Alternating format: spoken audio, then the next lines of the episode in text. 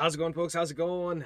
I'm Brother Matthew, and this is Christian Coffee Time, where we sit down together to study the Word of God.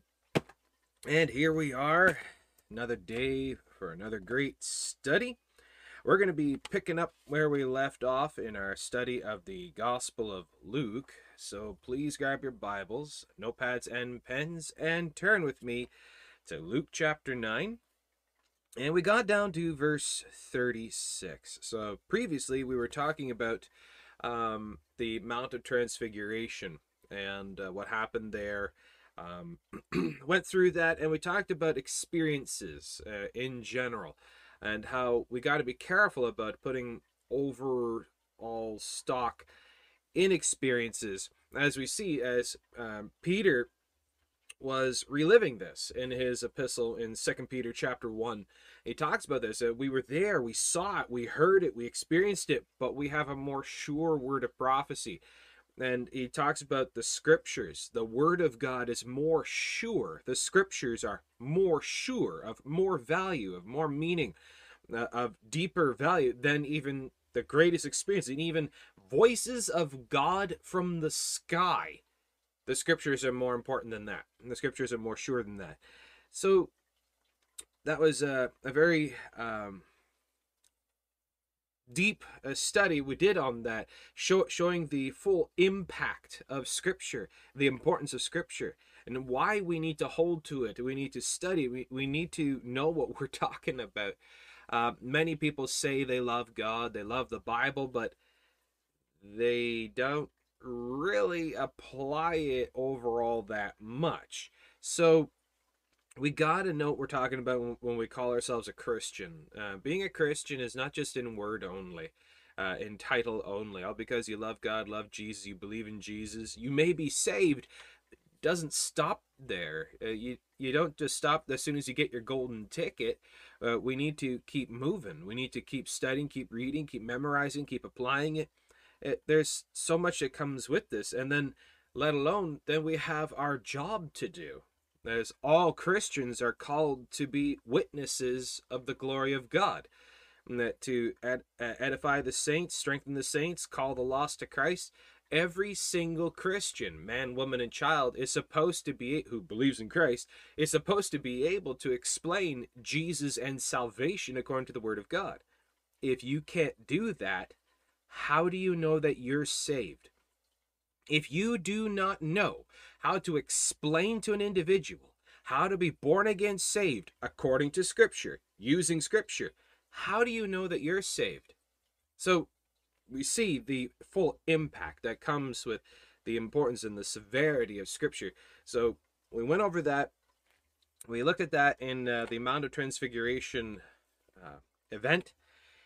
And now we're going to move on. Alrighty, so please grab your Bibles, notepads, and pens. Turn with me to the Gospel of Luke, chapter 9, verse 36. And of course, grab your tea, grab your coffee. And if you have any comments, questions, issues, insights regarding this study at hand, then please, by all means, go ahead, ask away. If it's not related to the topic at hand, if you could just please hold that to the end of the study or to the next broadcast. We'll try to get to it then. Want to try to limit our rabbit trailing, which we always do anyways. We're always all over the place, but that's just how it works.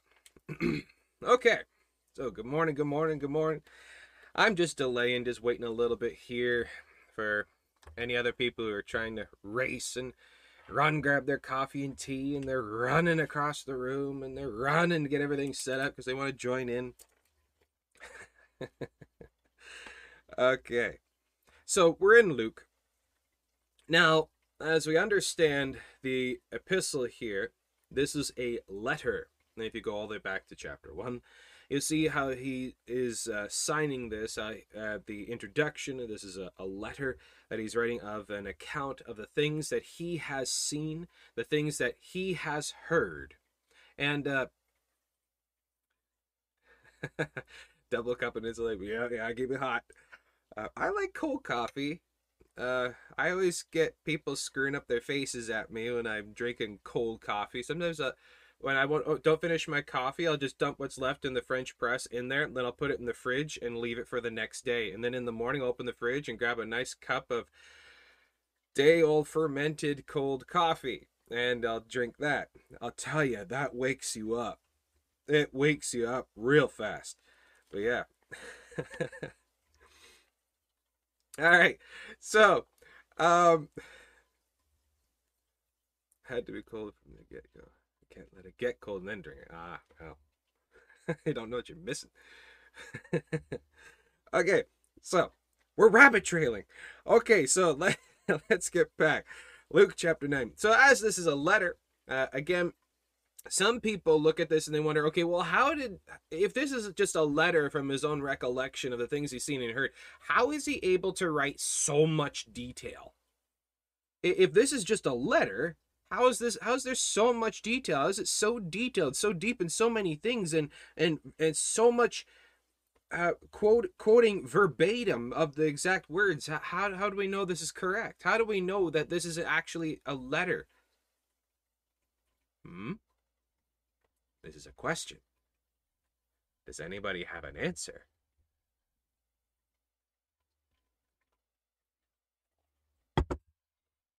how is Luke so detailed in a letter that he's writing to someone? There's a couple answers. There's a couple ways you can answer this, that you can approach this.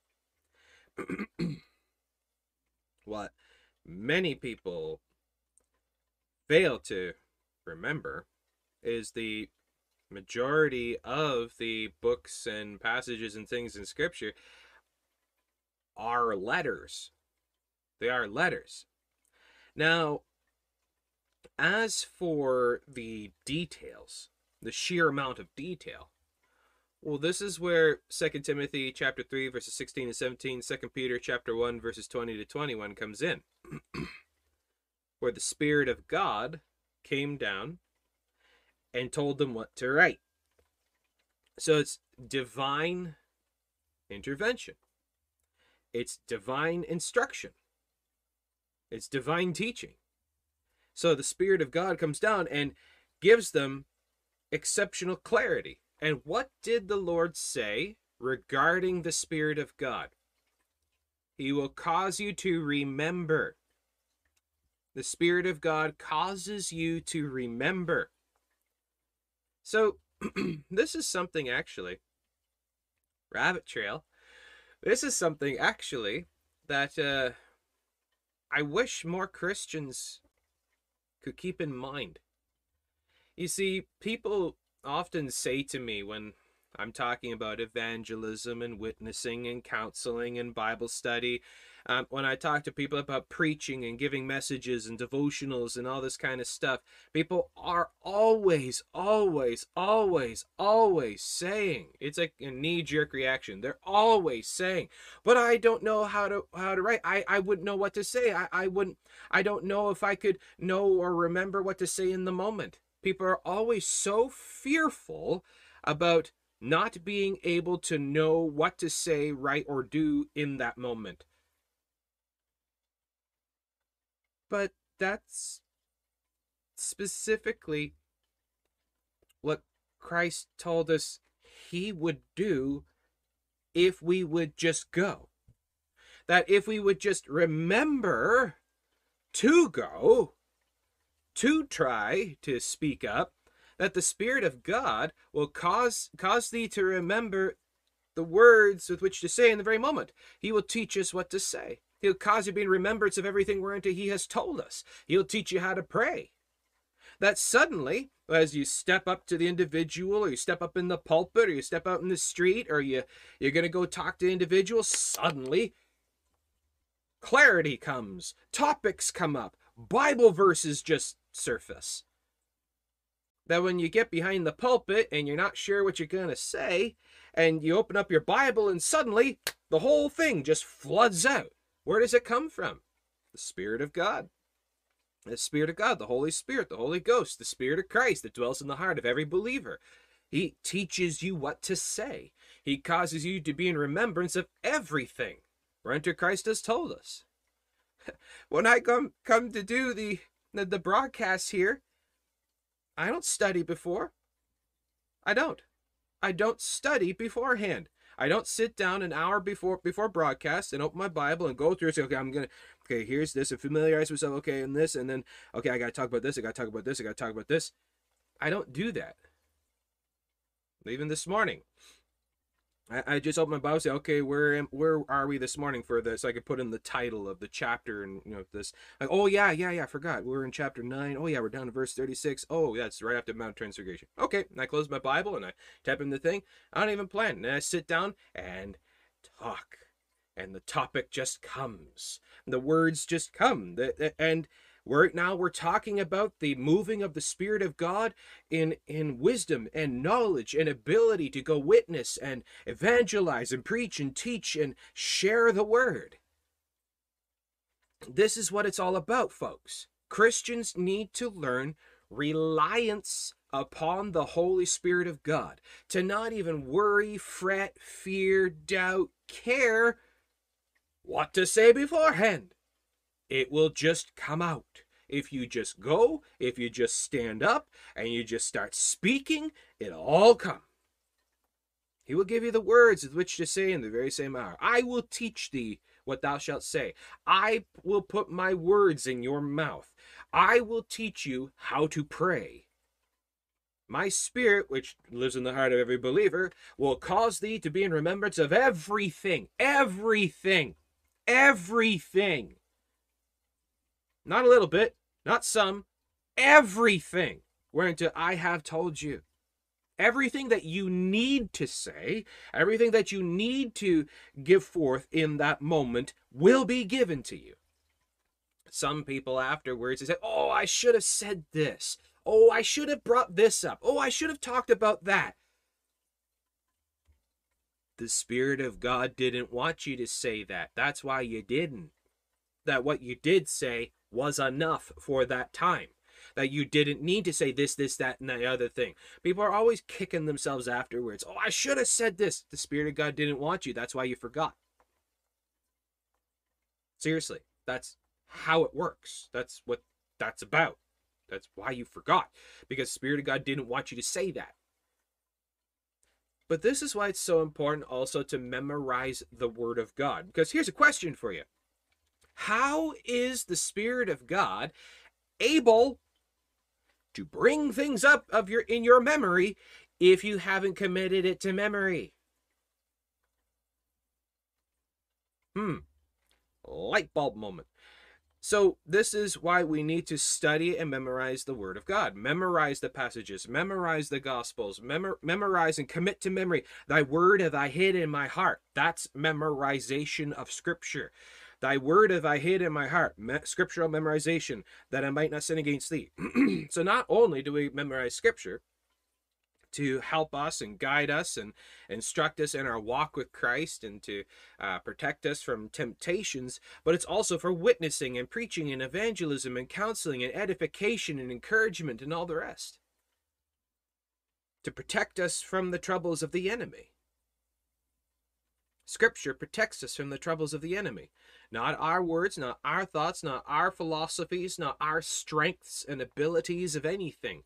Scripture, the Word of God, not sage and crystals and unicorns and all the rest of that. That nonsense garbage. Now You can burn all the sage you want, you're going to choke yourself out. It does nothing. Demons are afraid of smoke. Yeah, right? Because that's a thing. But the Word of God sets them to flight. The enemy runs at the word of God. His word is above his very name.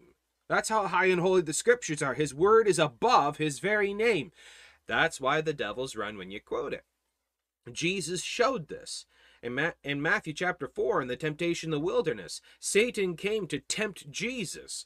Jesus, it is written, it is written, it is written, and Satan ran. Jesus quoted scripture and Satan ran. He's setting an example for us. Scripture is so important. The Word of God is so important that if we would just commit it to memory, if we would live it, love it, preach it, declare it, speak it, the Spirit of God will help us to remember it. If you love the Word of God, you commit yourself to the Word of God, the Spirit of God will help you memorize it. He will help you to be able to study it. He will help you and He will teach you it. He will, he will help you to remember it in the moment that you need it. Where do you think the Bible verses come from? And you sit down with somebody or whatever the circumstance is, and you need a verse and pops up. Where do you think that came from? Well, I just remembered it. No, you didn't. Spirit of God brought that up. We do not control Scripture.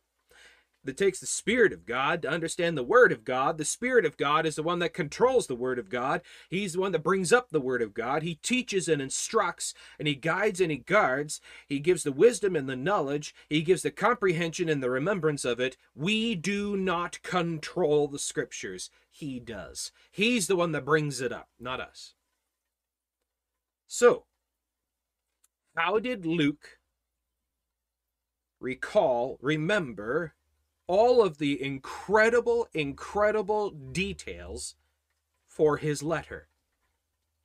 He had another voice dictating to him.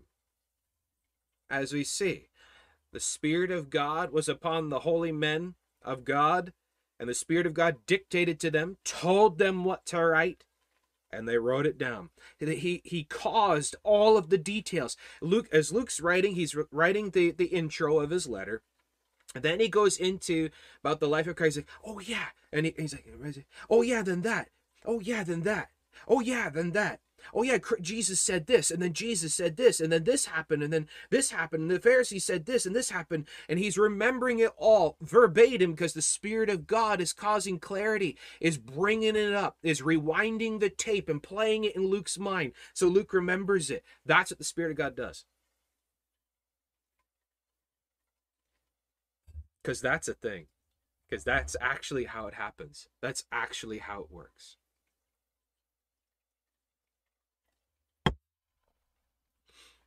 For those of you speaking to the preachers and evangelists and Bible teachers in the audience here,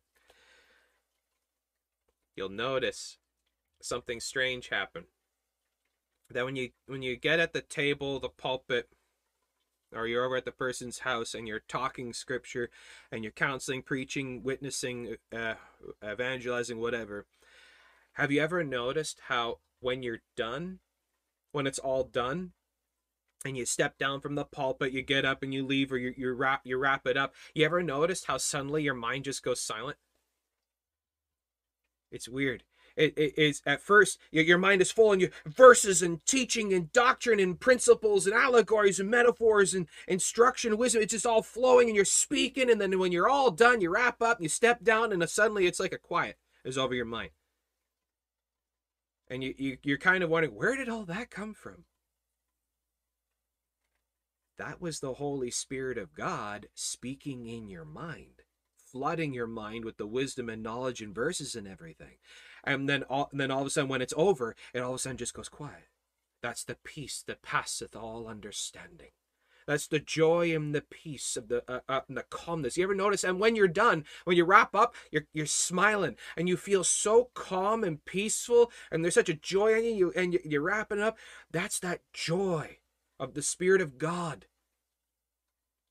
Where before this this was the impartation of the knowledge of God by his spirit within us upon your mind and and and then the peace that comes upon you as the Lord is smiling upon you because you allowed yourself to be an instrument of his grace for that moment and the Lord is blessing you with that peace we allow ourselves to be voices in the wilderness and that, folks, that, my friends, is what it's all about. The Lord says, Go into all the world. I will be with you. I will be with you. I will protect you. I will provide for you. I will help you. I will teach you. I will give you the words in which to say. I will cause you to be in remembrance of everything. I'll teach you how to pray. I'll do everything for you. All I need you to do is just go. And if you're willing to go, if you would just go, I will give you all of this. You don't even need to worry about a thing. You don't need all the big, high, fancy educations. You don't need the diplomas and the certificates and all, all that stuff. You don't need. You just need the Word of God and a desire to speak it. You just need the Word of God and a desire to memorize it. You just need the Word of God and a desire to live it. And He will be with you. And He'll do all the rest. You don't need to worry about anything. Unlearned fishermen confounded the Sanhedrin. God uses the weak things and the base things of the world to confound the wise. You don't need to worry about a thing. You don't need sheets and sheets and papers and papers of notes and notes and notes. You know, that can be fine and dandy. That, that works. And you know, there's nothing wrong with that. I'm just saying you don't need to rely on that you know, there may be times you need the notes. You're going through a specific study teaching series and you want to, that sounds fine. The Lord blesses that. The Lord uses that, of course. But the art, the art, the act of speaking from the Spirit, learning how to let the Spirit of God just speak freely is being lost. More and more people are relying on notes and books and and and commentaries and everything else and they're not relying on just being able to free speak free preach.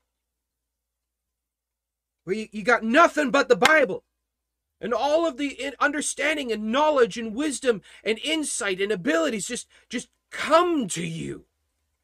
Well how do i learn that? Sit down start talking Stand behind the pulpit, start talking. Get out in the street, start talking. Talk, start talking about how much you love Jesus. Watch what happens. Start talking about how Jesus saves us. Watch what happens. It'll just come over you like a flood. Just start talking about the cross, about the blood, about forgiveness and salvation. Watch what happens.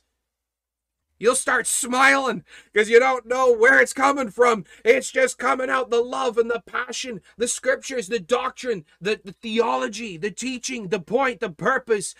All of the love of Christ just comes flooding out. That's what it's all about, folks. And you start relying more and more and more and more upon that.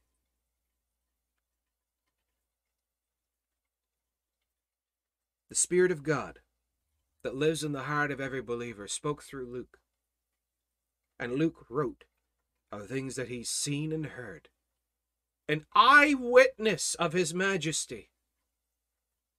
We were eyewitnesses of his majesty, as Peter says. Eyewitnesses.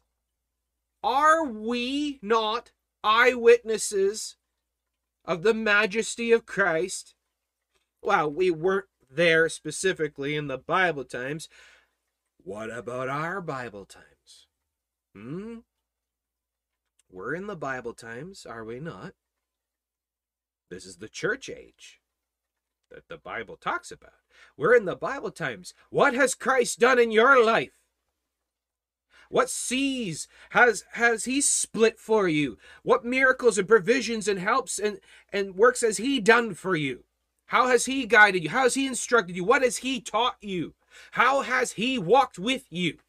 Where has he led you? Speak of it.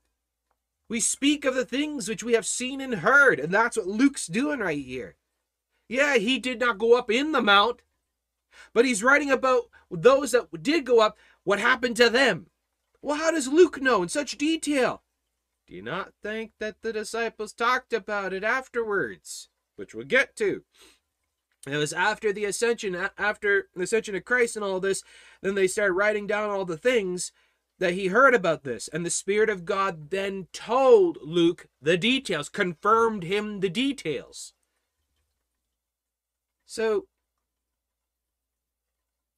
what gets in the way? What gets in the way? What can hinder all of this that I'm talking about? Our own fears. Our own fears. Our own limitations. Some of us may not be eloquent. me mother learned me who to spoke in me homie school education. So some of us may struggle with, with words or whatever. Uh, did not Moses. We read about Moses. He, he was not eloquent. He was not a public speaker. God doesn't care about that because it's not our words, anyways. Neither was Paul. Paul was not an eloquent speaker, but he had the knowledge. See, we don't speak our words. It's not my words. It's not me trying to string together a fancy phrase. It's not about me. It's not about my words. I speak this. I'm a backwoods country bumpkin.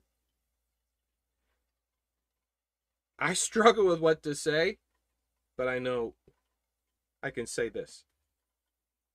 I talk about this. I talk about this as the Lord has shown me. Are the things that I have seen and heard, I talk about. I use scripture's words. I use scripture's phrases. I use the, the, the doctrine and the theology and the terminology that scripture says. I don't repeat what man says, I repeat what God says. I'm a repeater. A repeater. I repeat what scripture says, what the Spirit of God says. What he brings up in my mind, I just speak. The words that come to my mouth, I speak. Spirit of God wants me to talk about this. You don't worry about it. So many people say, well, I, I struggle with, with wondering what to say to these people. Good. You're, you are struggling to figure out what you need to say. You say what God wants you to say. You don't try to think about what to say. You already know what to say. Well, how can I refute what they're what they're bringing up? God will refute it. Use scripture. All of our abilities, all of our words, our arguments will fall apart and do not convict the soul. What's the only thing that convicts the soul? Scripture. The Spirit of God blesses Scripture, not our abilities, not our you know fancy, high educated arguments. He uses Scripture. And we take a look at this. Verse 36. And when the voice was past the Mount of Transfiguration, the Spirit of God uh, spoke. And when the voice was past, Jesus was found alone, and they kept it close. It told man in those days, in those days, they told no man in, in those days that they wrote of these things, spoke of it after the ascension, after you know the whole Pentecost thing, and they started writing down the, the Gospels.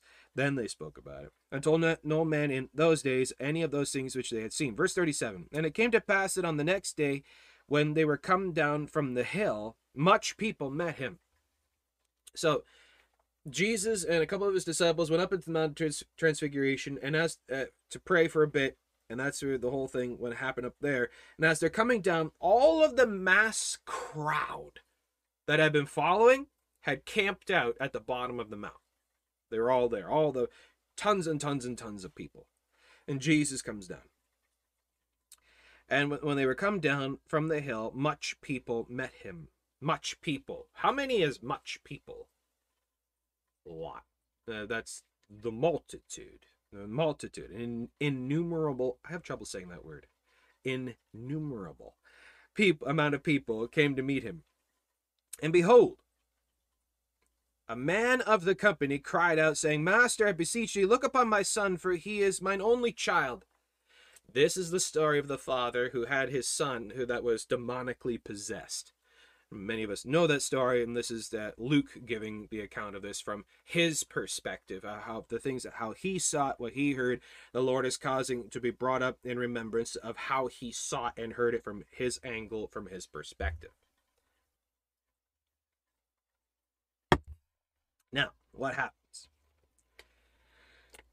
Well, the parallel that a parallel that we can go over here is Matthew chapter 17. Okay? So if you have your Bibles handy, please turn to Matthew chapter 17. Matthew chapter 17. And what uh verse 14. And when they were come to the multitude, there came him a certain man, kneeling down to him and saying, Lord, have mercy on my son, for he is lunatic.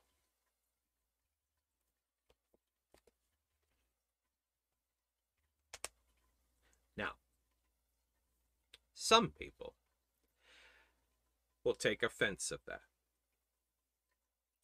And I don't care because, well, that's what scripture says. And God doesn't make mistakes. Now, this does not mean that all mental issues are of the devil. Some people are naturally just that way.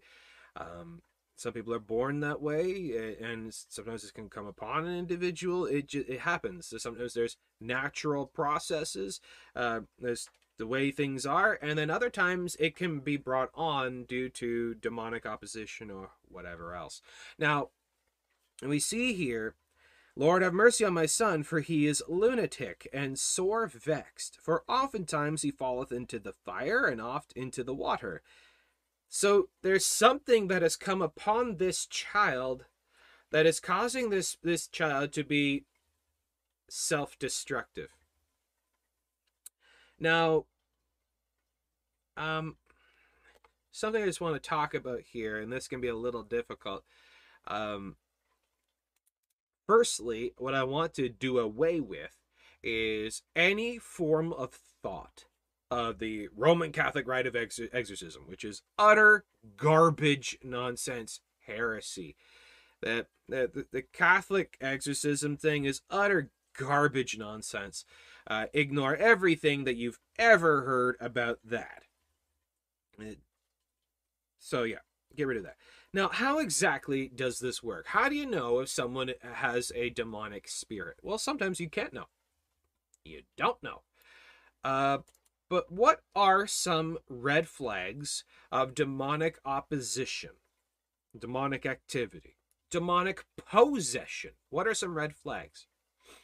Well, self destruction is a massive, massive red flag that you can basically always be safe to say that there's an there's a demonic spirit a pro uh, uh, uh, being a problem upon that person who is harming themselves. Self-harm is demonic activity. The thoughts of suicide is demonic activity. The thoughts of self-harm self-destruction suicide all of that kind of thing is demonic activity. Generally 100% of the time it, it is brought on firstly by uh, by uh, heaviness of depression. Heaviness of depression is the first cause. It comes in and you get discouraged, you get depressed, you get heavy, you get upset and then you start uh, leaving off friends, start leaving off church, you start leaving off prayer, start leaving off Bible study. Why? Because the devil's trying to isolate you, get you away from that which can bring you back. He wants to get you away from everything, isolate you, and then just pour upon you all fear and heaviness and, and self degradation and self hate, self loathing. Oh, I'm a nobody. No one likes me. Everyone hates me, and I have no friends, and no one cares about me, and God's forgotten about me and you stop praying, stop reading the Bible, you stop caring, and it drives you deeper and deeper and deeper. And then you start you start picking and cutting and harming, and you start starving yourself and all this stuff. And then you the thoughts of I should just end myself. This is all demonic. It's all demonic. That's what they do. It's just like in National Geographic, where you see in the Serengeti how the lions, when they run at the wildebeest, they isolate one off from the herd. They isolate it off and then they wear it down. They wear it down. They chase it and chase it it gets more tired, more tired, more tired, more tired, more worn out. And they start nipping and biting and clawing, harming and harming, slowly bleeding it down until finally it collapses and then they just pounce on it and rip it apart. That's what the devils do to you. That's what they try to do to you. Wearing this child down, trying to kill it, trying to get this kid to kill himself. Self harm self destruction, self loathing, self degradation. Thoughts, thoughts of suicide is demonic activity 100% of the time. So we got to remember these things. Keep these in our minds, keep these in our thoughts. What does Scripture say? What does Scripture say? It doesn't matter what anyone else says. It doesn't matter of the uh, of the education and the diplomas and the certificates and the notoriety and how popular and powerful and famous they are. It doesn't matter who they are. What scripture says transcends, supersedes and trumps everything else. It doesn't matter what high education and scientists and all them say and all that stuff. What scripture says, what scripture teaches the doctrines, the theology, the points, and the applications of Scripture transcend, supersedes anything and everything. Everything else is science falsely so called. You see, the first thing that society does that starts falling away from the Lord is they start relabeling everything. They start relabeling sins. They start relabeling demonic activity. That's not demonic activity, it's just some other mental disorder or some other thing or some other problem or OCD or whatever else. And they, they make it rather something that you can medicate instead of something you need to repent of.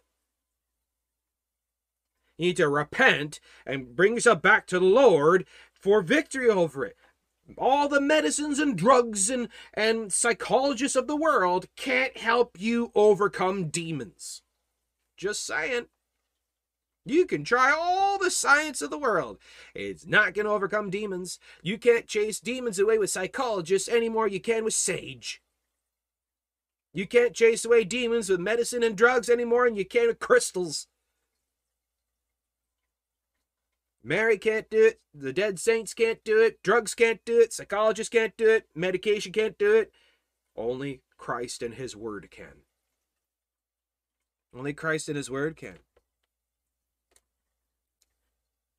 He's sore vexed. Sore vexed. What does that mean? Troubled and heavy and discouraged. Troubled, severely troubled. Like a depression. That no matter what you do, you can't overcome the depression. You have this heaviness and depression upon you. You've tried everything. You've tried. You've gone to church. You sang the hymns. You read the scriptures. You pr- prayed and fasted, and fasted and prayed more. You've done all everything you can. You've been before the Lord in tears, and this depression will not go away. You're sore vexed. That's because there's something else going on. There's something else going on. You have an affliction that nothing works. You've tried all the doctors, all the drugs, all the medications, all the things. You've tried everything that you can. Nothing works. Sore vexed. Nothing works. Sore vexed. Sore vexed.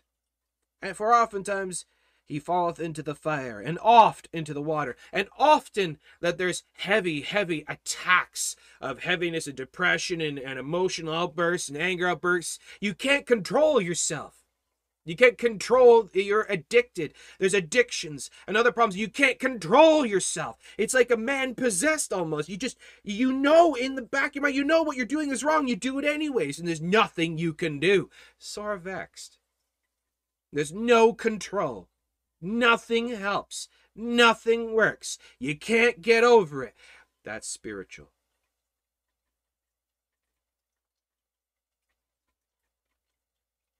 And I brought him to thy disciples, and they could not cure him. You've gone to the church. You've gone to the pastors. You've gone to the saints. They've prayed over you. They've anointed you with oil and prayed over you. You fasted and prayed. Nothing works. Extremely sore vexed.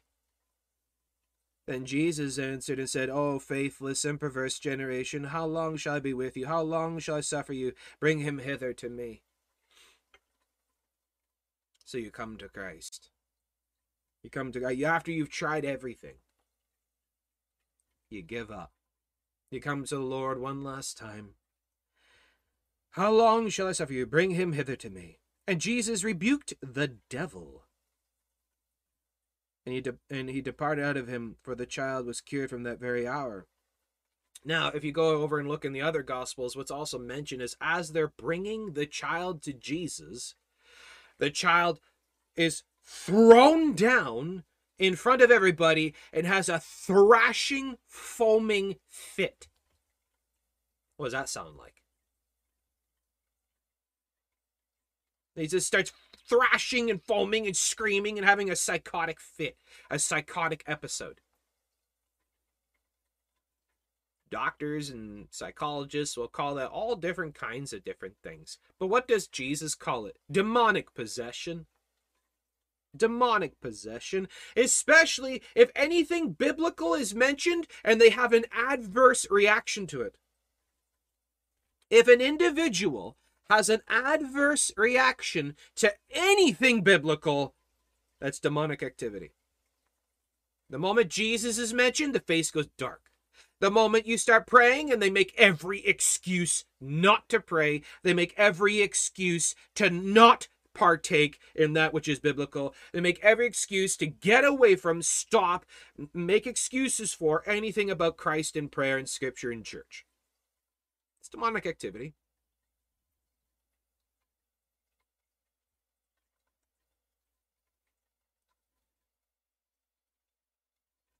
I've seen it quite a few times.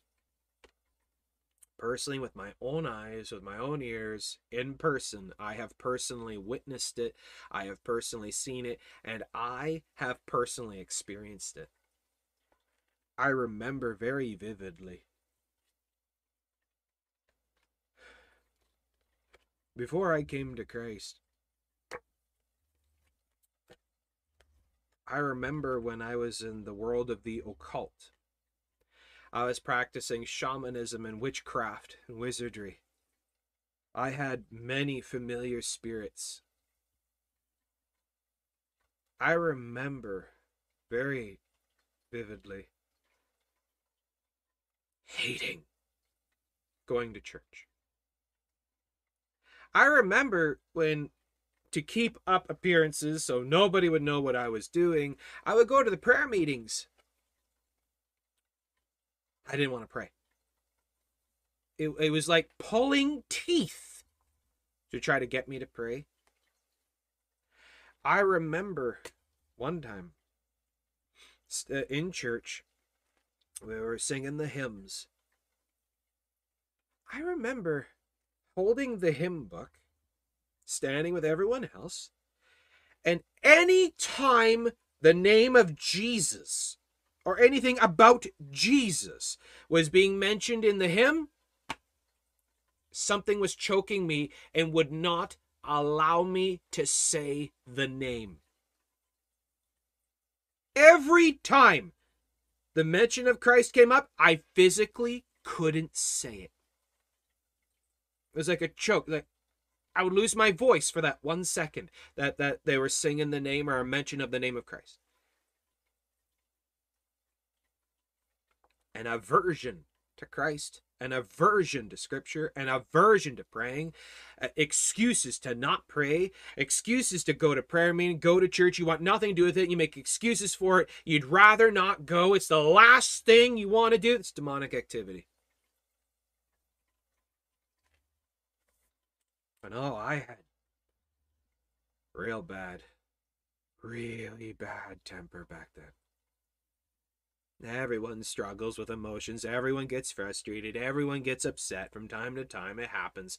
But frequent, regular, uncontrollable emotional fits is not something that is regulated by drugs.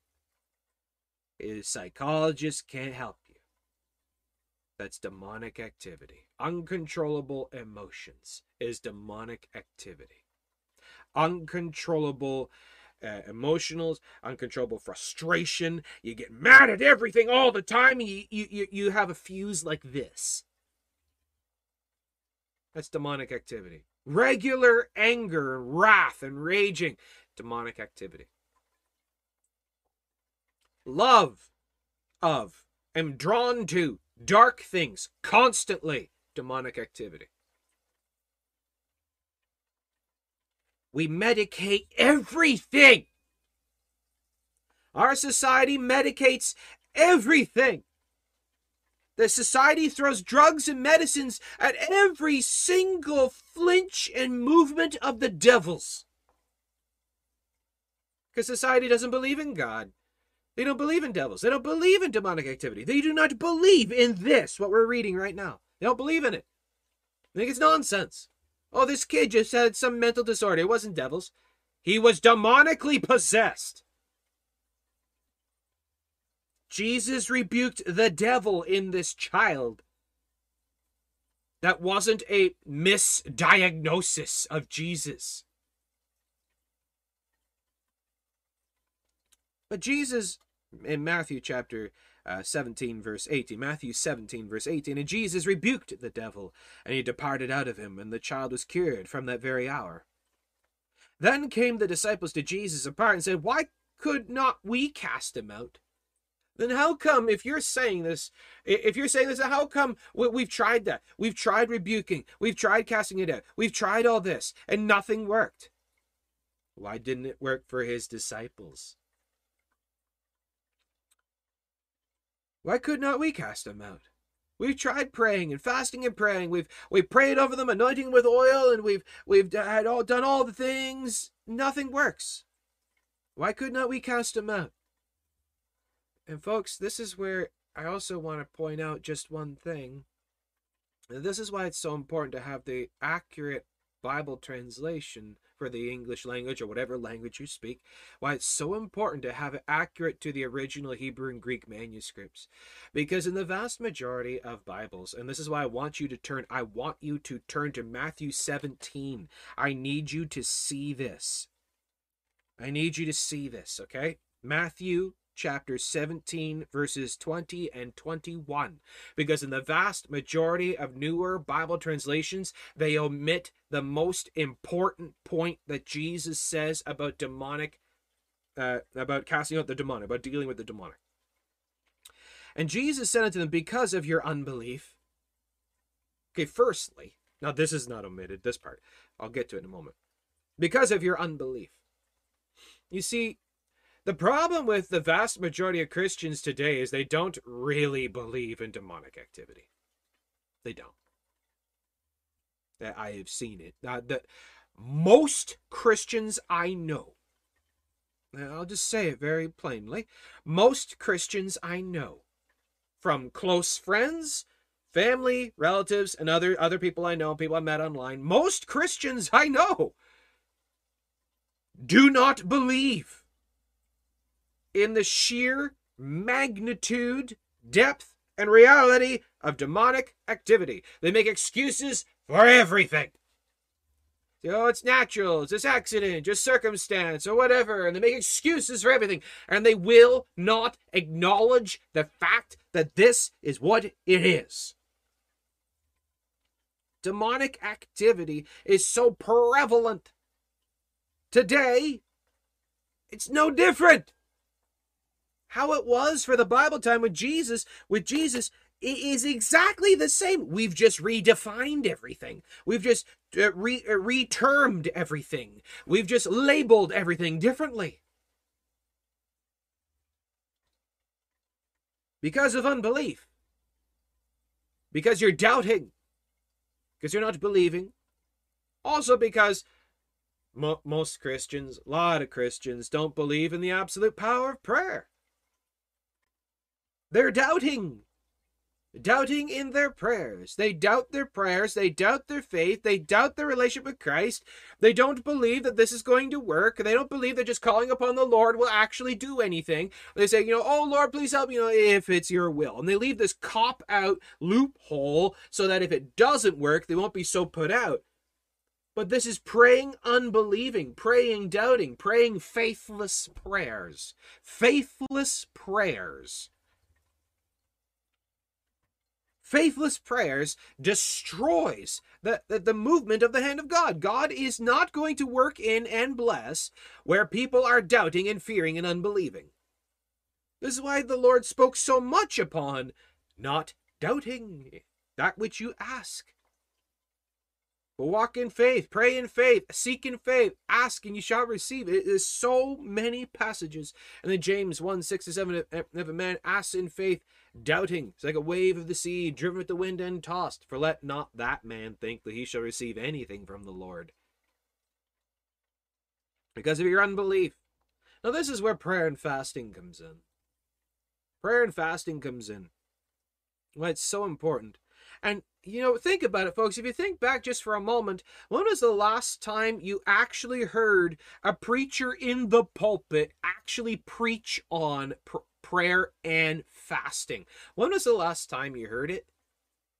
it? It is one of the most commonly ignored, forgotten doctrines of Scripture because no one really wants to do it because it's hard and it's laborious and you get hungry and sugar gets low and every excuse and every other thing make every excuse in the book to not fast and pray but the lord spoke the, on the importance of this because this is what gets rid of the doubts and fears and heavinesses and distractions and hindrances uh, that that try to keep us from the joy of the spirit of god Prayer and fasting helps us and brings us closer to the Lord. It strengthens our faith. It strengthens our walk. It strengthens our joy it strengthens our belief. For verily I say unto you, if ye have faith as a grain of mustard seed. Now here's the mustard seed thing. Jesus talks about the mustard seeds a, a, a fair bit. Now you'll notice modern translations uh, call it the smallest, the, the, smallest of herbs, but it's the smallest of seeds. Now the, these there's the, the importance here I don't want to really get into that. That's a rabbit trail, but but look what scripture says: the grain of mustard seed. Now ye shall say unto this mountain, Remove hence to yonder place, and it shall remove.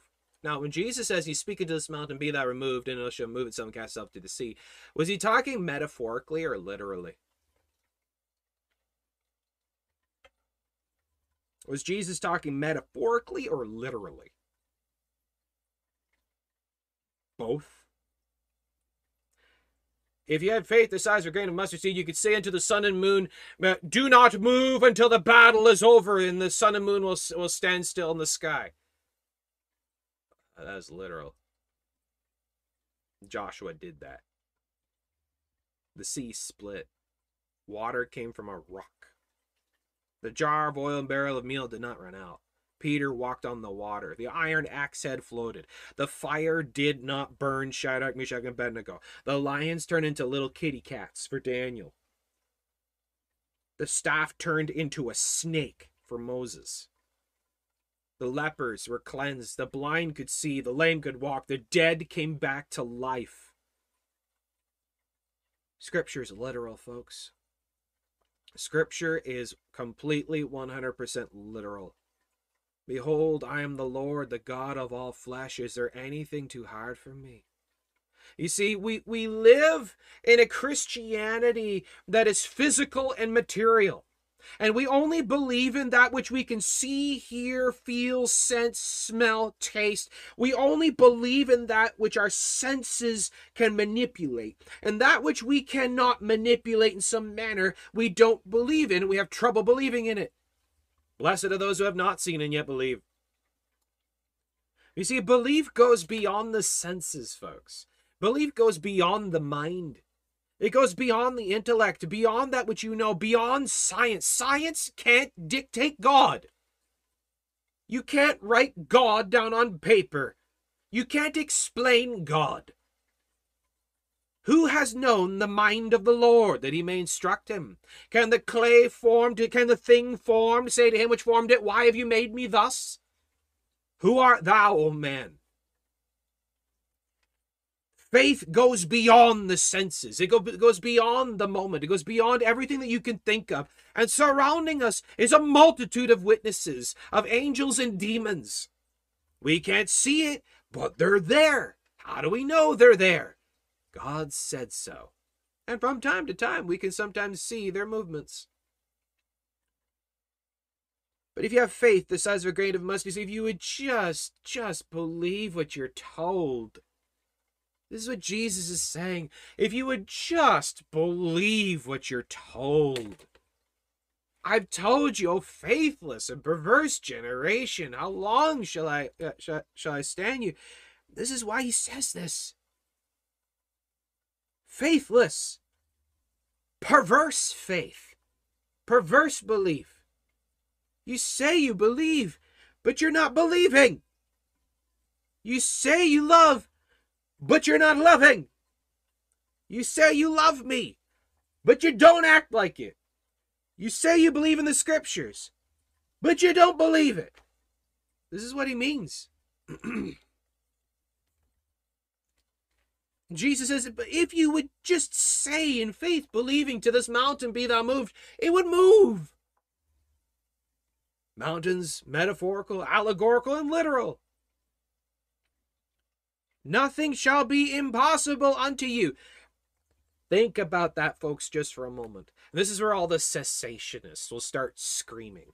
I don't care. Cessationists are wrong. Nothing shall be impossible to you. Whatsoever you ask in prayer and faith, believing it shall be done. How many times did he say that? If ye abide in me and my words abide in you, ask what, uh, what you will and shall be done unto you. How many times did he say that? Well, I was only for the apostles. Well, then might as well throw your Bible in the garbage then. It's meant for us just as much as it was meant for them. Just as the Old Testament is meant for us to learn from as it was for them. All scripture is given and is profitable. All scripture.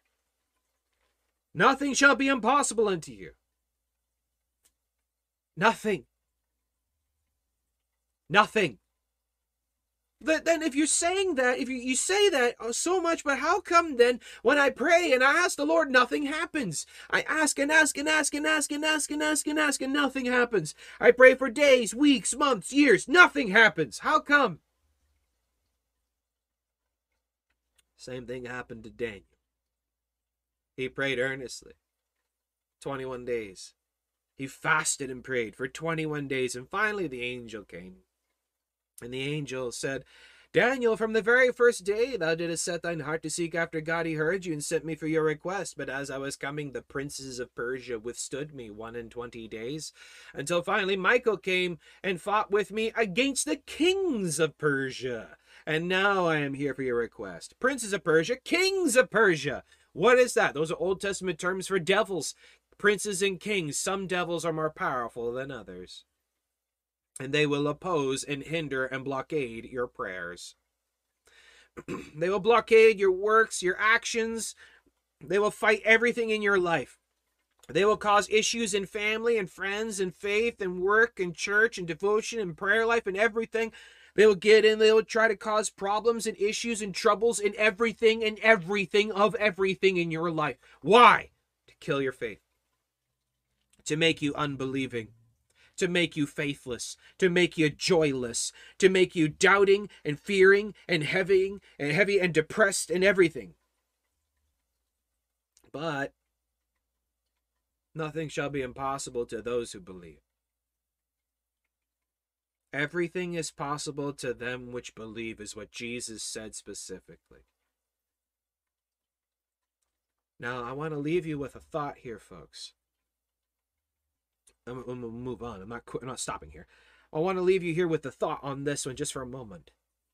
I want you just to just take a moment, please. Would you please just take a moment and I want you to think about what does it mean to believe? I want you to just meditate on that one just for a moment. What does it mean to believe.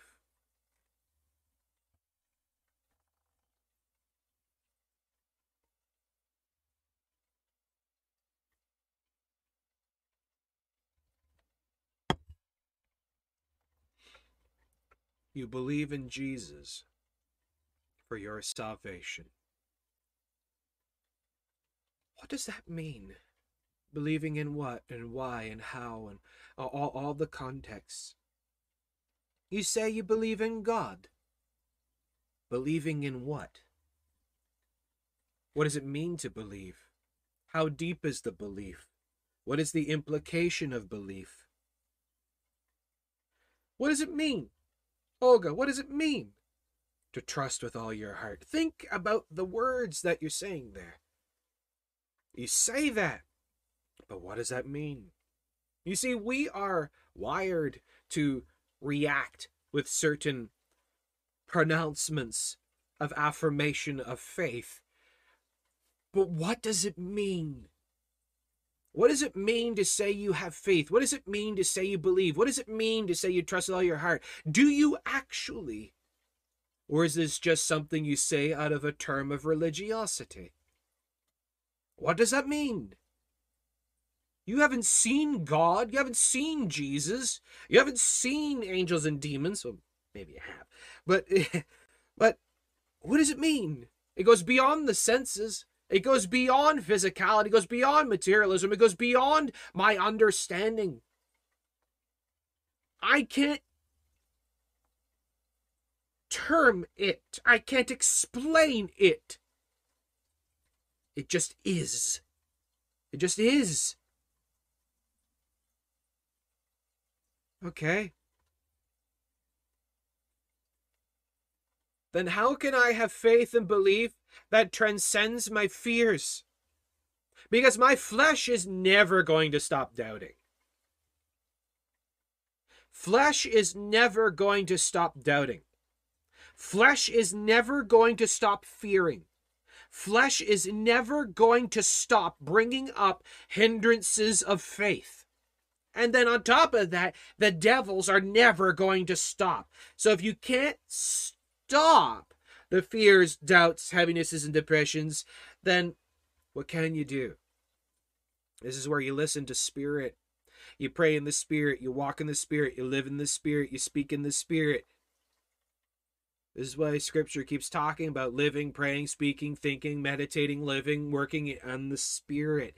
Because the Spirit believes completely 100% like a child, but this flesh doesn't. My flesh wars with my Spirit, and I cannot do the things I would.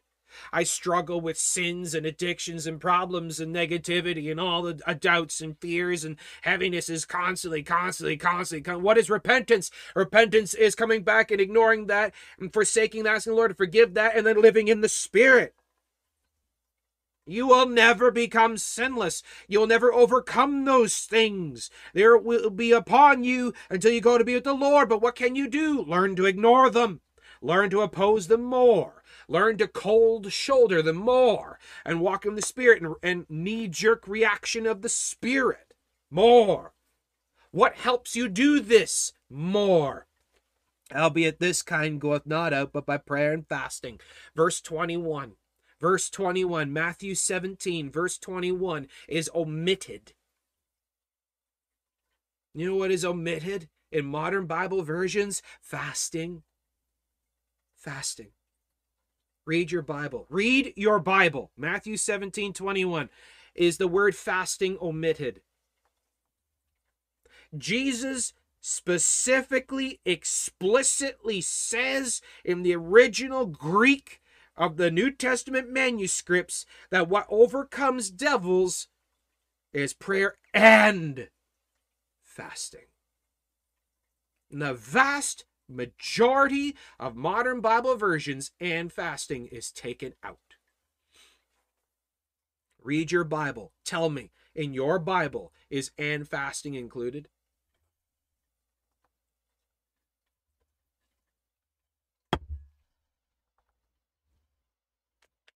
Why is that important? Why is that important? What does fasting do? Well, when you grab your Bible and you do a study on fasting, you'll notice there's an interesting concept that comes with it. The act of not eating or the act of denying something in your life is not the thing that gives you power or any kind of thing like that. What fasting does is it weakens it weakens the flesh. That's Matthew chapter 17, verse 21. Matthew 17, verse 21. Fasting weakens the flesh, it denies the flesh. so that it gets easier to subject the flesh with the affections and lusts to the things of the spirit. So the flesh isn't in control of you. Your fears, worries, doubts, and all this addictions and all that stuff, it doesn't control you. The spirit is over the flesh. And it gets easier to react in spirit and not flesh. You're having trouble controlling your emotions? Fast and pray. And the spirit will over will over uh, over uh, overcome and be in control. Fast and pray. Prayer and fasting is one of the first things the devil will attack. You don't want to, and you'll make every excuse in the book to not fast and pray. Why? Because the flesh knows, the devils know. They know that if you were to fast and pray, you would overcome those issues. The devils know it, and they'll start screaming in your ear every single excuse in the book. And they'll sway you against prayer and fasting. Now, okay, how can I fast and pray? You know, is it just you know, not eating altogether, or how does it work? What do you do? Well, there's no magical, you know, specific ritual of it. You can you can fast from technology.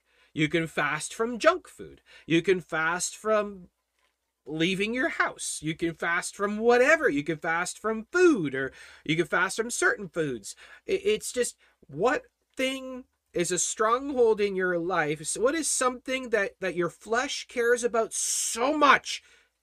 Give that up for a, period of time. Cold turkey, cut it off for a period of time. It's a form of discipline upon the flesh to put the flesh back into its place so the spirit can succeed. And it can be, you could do it for a couple hours, a day, a couple days. Some people have done it for over 40 days. Some people have done it, done 40 day fasts. Some people fast quite often, multiple times every single week. It, it, there's no set ritual. You could do it whenever. Just you give it to the Lord, and He will guide you in it. He will tell you tell you where to start, how to go about it, when to end it. Don't worry about it. Like we talked about at the beginning of this broadcast, you don't worry about it. He will tell you. He will guide you. You'll know when it's over. So look in your Bible. Matthew 17, 21. Some devils are more powerful than others. Let me just talk about this one just for a moment. Now, in the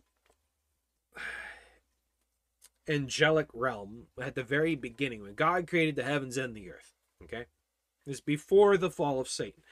In the beginning, God created the heavens and the earth. And in this is the inclusion of the creation of the heavenly. Because as we see, heaven itself is within the realm of time. Because heaven had a beginning and heaven has an end. He creates a new heaven and new earth. And angels were created. So they're within the realm of time. Now, in the creation of heaven and in the heavenly and the angelic realm, that uh, God created the angels, there's multiple different types of angelic creatures. There's the beasts, there's the giant angels, the one one foot in the land, one foot in the sea, and they bellow out the proclamations of God. The giants, the size of a mountain. Uh, you got the messenger angels, and then Gabriel, the head messenger. You have the warrior angels, um, the, the in the fiery chariots, and them, and then Michael, the the archangel, is only one archangel in charge of the army of God. And then you have the seraphims, the singers that go round about the throne, and the ophanims, those are the wheels full of eyes that follow the seraphims round the throne. And then the cherubims, which are the guardians of God's holiness that stand round about the throne. And then Lucifer was the head cherubim, the anointed cherub, the one on top, the highest created being of all created beings. And some angels are more powerful than others. Now, when Lucifer rebelled, one third of the angelic, angelic realm, uh, a swath right up through the hierarchy of the angelic realm, a third of them sided with Lucifer. And this hierarchy of angels became an inverted hierarchy. So now you have an inverted hierarchy of the demonic realm. Some demons are more powerful than others. You have the regular devils, the mischief makers, and then you have the uh, the um, more difficult ones. And you have what's called the lower lords. These are very, very, very dangerous, very powerful beasts. Then you have the lower gods. These are the ones that set themselves up as the false deities, the false gods that get worshipped by the pagan nations. And then you have Lucifer. Some of these, now, some devils, a simple rebuke and they run. Others, you, you call upon the Lord in prayer and, and in the name of the Lord Jesus Christ, to rebuke you and you command them and they throw a fit and then they leave. Some can resist a bit and others can resist a lot. And this is what Jesus talks about. Some of these come not out but by prayer and fasting. And fasting. If you're praying and praying and praying and praying and praying and praying and praying and nothing is happening, is it princes of Persia or kings of Persia that are blockading your prayers, like Daniel? If you're praying and praying and praying and praying and praying and nothing is working, nothing is working, nothing is working, you need to fast and pray. You need to fast and pray. Some of these devils. What is it that Jesus cast out of the boy? The devil. Look at Legion, the demoniac. Sometimes there can be more than one. Sometimes there can be entire hordes of them. You may never know what exactly is involved. You don't need to know their names. You don't need to go to deliverance ministries and all this kind of stuff. You need to fast and pray. You need to get yourself close to the Lord. You need to examine yourself to see if you're in the faith. You need to, see what's going on. Have you brought this on yourself? Is there some some sin in your life that has attracted them, or what's going on? Or is it just flat out like Daniel? They're just attacking you. Like Job, they're just attacking you because you're close to the Lord. That happens a lot. What's going on? What are some red flags to tell? How's your devotional life? That's the first thing they attack. Number one, first thing, the very first thing, the moment the devils look at you, the first thing they go at is your devotional life. First thing, before anything and everything, first thing is they want to limit your prayer. They want to trouble your prayers. They want to deaden your devotional so that it be, starts getting colder and colder and colder and shorter and more bland and there's nothing in it and it just becomes regurgitation of lists and traditionalism and then it just dies off and you get too busy, too busy, too busy, so full, so scheduled you don't have time for the Lord hardly at all. And it gets rushed and then it gets dropped. How's your devotional life? How much time do you spend with the Lord? How's your prayer life? The next thing they attack is your church life. You start leaving off prayer meeting. You start making excuses for church services. You sit in the pews and you're not really paying attention. You're daydreaming, wandering, wandering of your mind. You're not really paying attention. As soon as the service is over, you forget what was talked about. You don't really think about it. The moment it's over, you're out the door and you've completely forgotten what it's all about. That's what they do. They attack your devotional life, then they attack your church life. Then they attack your faith, your trust. They start weakening it and breaking it down more and more, more doubts, more fears, more heavinesses, more depressions until your faith is nearly killed. Then they go for your throat.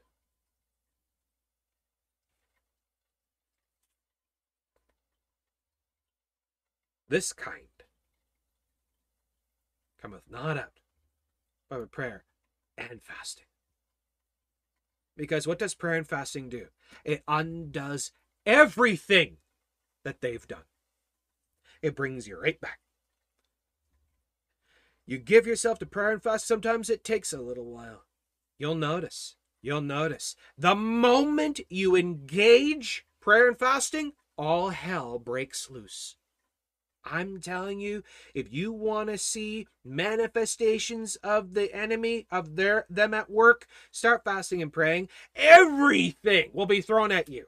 All the distractions, all the hindrances, invitations to dinners, to barbecues, to banquets, and people buying you food, people, family showing up, wanting to have something to eat, and the, and the people start doing all kinds of things to get you to eat, to stop your fast, to break your fast, to break your prayer life. Everything will go nuts. Every time you try to pray, distractions galore. The cats, the cars, the cows, the dogs, the kids, everyone starts going nuts. Phone rings, notifications, flies buzzing around there, whatever, to distract your prayer life. You can't hardly keep your thoughts in line because you're daydreaming like crazy every time you try to pray. Sound familiar? Does that sound familiar? That's demonic activity. You see, the devils don't care if you read the Bible and pray just as long as you don't apply it to your life, as long as you don't take it seriously. The devils don't care if you go to church as long as you don't apply it to your life and take it seriously. You see, it's the serious saints that are threats of the enemy.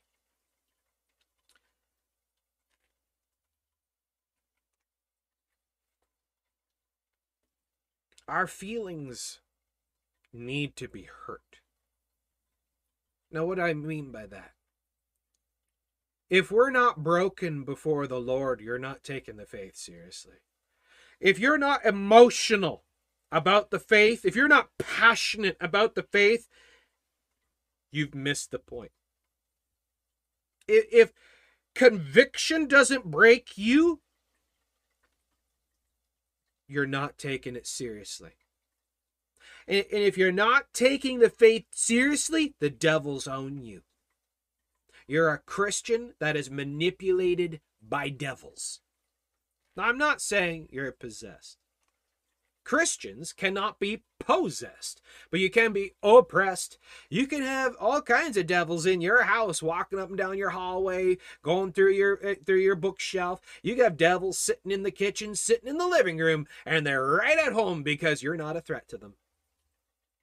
And they're there to hinder you, distract you, harm you, trouble you, affect you in every way they possibly can. Uh, they'll try to break you. They'll try to break your faith, and they'll live in your home. They'll sit beside you in church. And anytime the pastor goes to say something, they'll stir you up and to get angry, depressed, and negative, daydreaming, uh, thinking about something else, not paying attention. They'll ride with you in the car. They'll sit with you at work to, to try to keep you in that state permanently. And what's the only thing that can break that? Prayer and fasting. Taking the faith seriously. Repentance. A broken heart before God taking the faith seriously.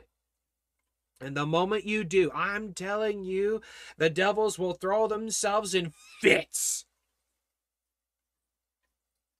They'll throw themselves in fits, just like this boy. You can't cast the devil out. People can't cast the devil out. And religion and traditionalism and medicine and drugs and psychologists and science cannot cast out devils. Money big bank accounts, vacations will not break depression. The spirit of heaviness, as Isaiah the prophet wrote about, the spirit of heaviness is conquered how? By the garment of praise. All the vacations, all the money, all the cars, all the wealth, all the jobs, all the people, all the fun, all the entertainment, everything else, all the psychologists and drugs, eh, all the alcohol and all the stuff will not overcome demonic activity. Nothing works. Sore vexed. Nothing works. Luke chapter 9, verse 41. And Jesus answered said, Oh, faithless and perverse generation. Perverse generation. Perverse faith? Could I have perverse faith? Perverse? A faith that God calls perverted? What's perverted faith? Why call ye me Lord, Lord, but do not do as I say? You say you love me, but in works dishonor me. You pray doubting. Psalms 66 18. But if I regard iniquity in my heart, the Lord will not hear me. Unrepentance, stubbornness, rebellion. ignorance of Scripture, refusing to witness, refusing to pray, cheapening prayer, no love of God, putting the world and work and business and life first before the Lord, running to r- running to doctors before running to God, running to the pills before running to prayer and fasting, running to psychologists instead of the Lord being your counselor, Isaiah 9 6. He's our counselor. He's our God. He's our mighty great physician. He's our redeemer. He's our help. He's our wisdom. He's our knowledge. He's our provision. We run to the bank before running to God. Perverse generation. You don't believe it. You doubt it. You make excuses for everything. You don't turn everything spiritual. That's perverse.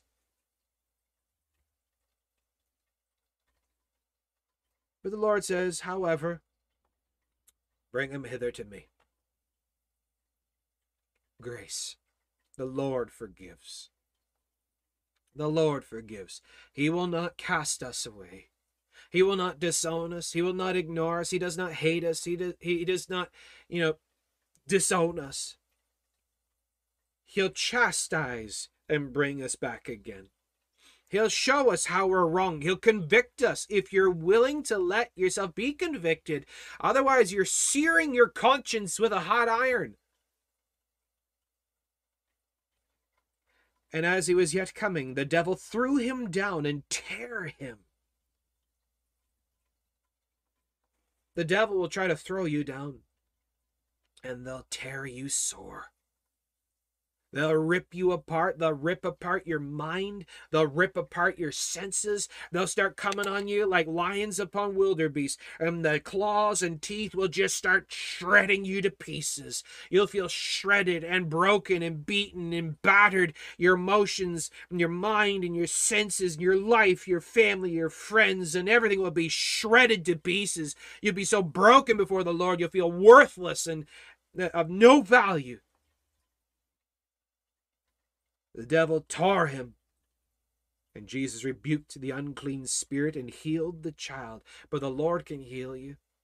He puts you back together. He pours in the oil and wine upon, upon the wounds. And he binds us up. And he strengthens and heals us. And he lifts up the head which hangs down. He lifts up the hands which hang down. He confirms the weak ankles. He strengthens the feeble knees. He puts us in a new heart. He puts up in us uh, the joy and the gladness. And he restores us. The Lord restores that which devils tear. You will be torn at some point. You will be shredded at some point in your life. You will go through this at some point in your Christian life. It's inescapable. It will come upon you. But the point is is that when that happens to remember we are like this child. The devils will make you doubt and fear and be in unbelief, and you'll be angry and broken and torn and shredded in some way. The Lord says, Come unto me. Come to me. Bring all the pieces. Keep nothing back. Cast all your cares upon him. Jesus will rebuke the evil. He will rebuke the unclean spirit. He will heal the child and deliver him again again and delivered him again. Again. Sometimes this can happen more than once. Sometimes only be once. Some people may go through their Christian life and not really have much happen. But all because it doesn't seem to be as severe in other people's lives as yours doesn't mean that what they're experiencing is any less of a severity than yours.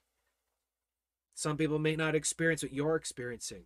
You cannot base your experiences upon others. Everybody's is personal.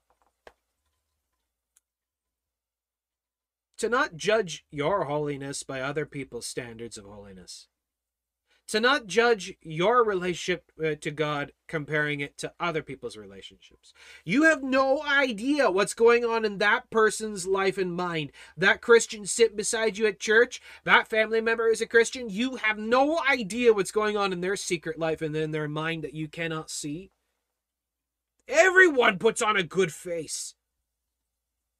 Everyone puts on a good face. Everyone pretends. Everyone at church is fine and is and is doing all right. Everybody. But behind that smile is absolute turmoil.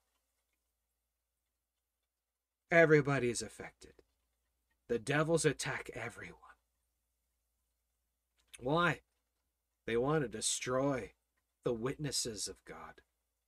They want to destroy your faith so that you're unusable.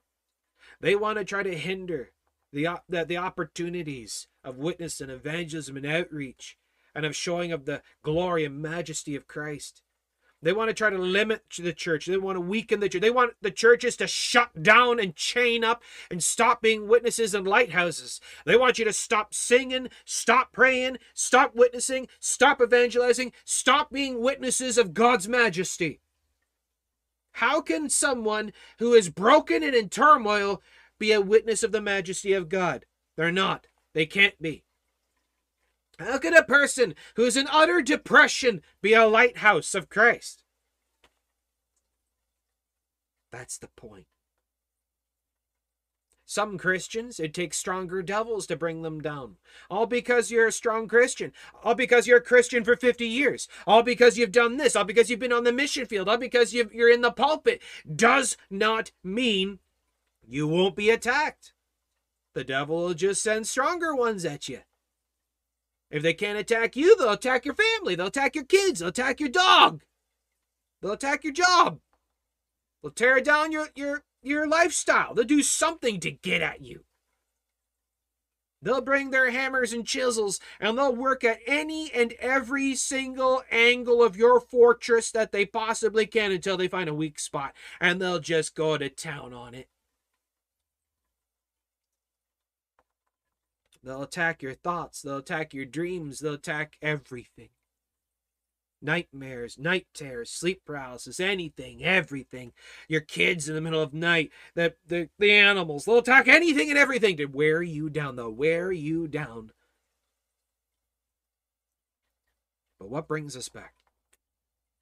Every time, what brings us back? The righteous man falls seven times and rises again. What brings us back? It's not about the fall, it's about the rising up. God knows we're going to fall flat on our face in the muck again and again and again and again and again. It's like a Three Stooges a comedy or something. The moment we get back up, we're right back down in our face again. The Lord knows this. It's not about the fall, it's about the, but the determination to get back up. I don't care how many times you knock me down, I'm getting back up.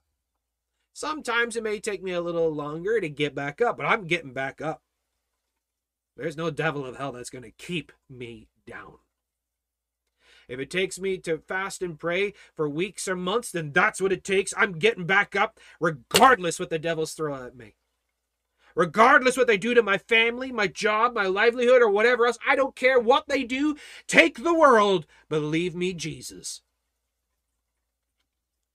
Like Job took everything, killed his family turned his wife against him, destroyed his house, took away all of his livelihood, took away his health from, from, from head to toe, covered in boils. Even his friends came and started railing on him. And he was sitting in sackcloth and ashes, scraping the pus from the boils of broken pieces of pottery. And he's sitting there, his whole life destroyed. But he praised God. Though he slay me, yet will I trust in him. That's the point. That right there is what prayer and fasting does. It brings a determination, a limit take everything, but you're not taking my faith. You're not taking my God. Take my head if you want, like Paul, like they did to Paul, like they did to John the Baptist. Take my head if you want. You're not taking my faith. You can destroy my house. You can burn it to the ground. You can turn my family, everything against me. I don't care what you do. You can't take my faith. My God is with me, and you can't break my grip on his hand. Oh, it might get shaky. Our knees will knock. We could lose strength to stand in our legs, but our hand is death gripped on the hand of God.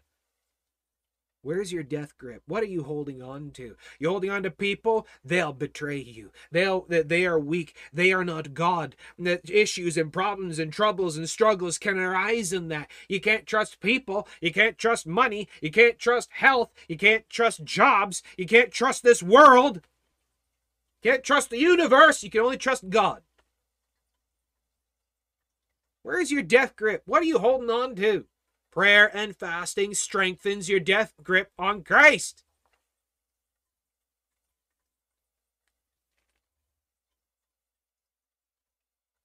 Verse 43 And they were all amazed at the mighty power of God.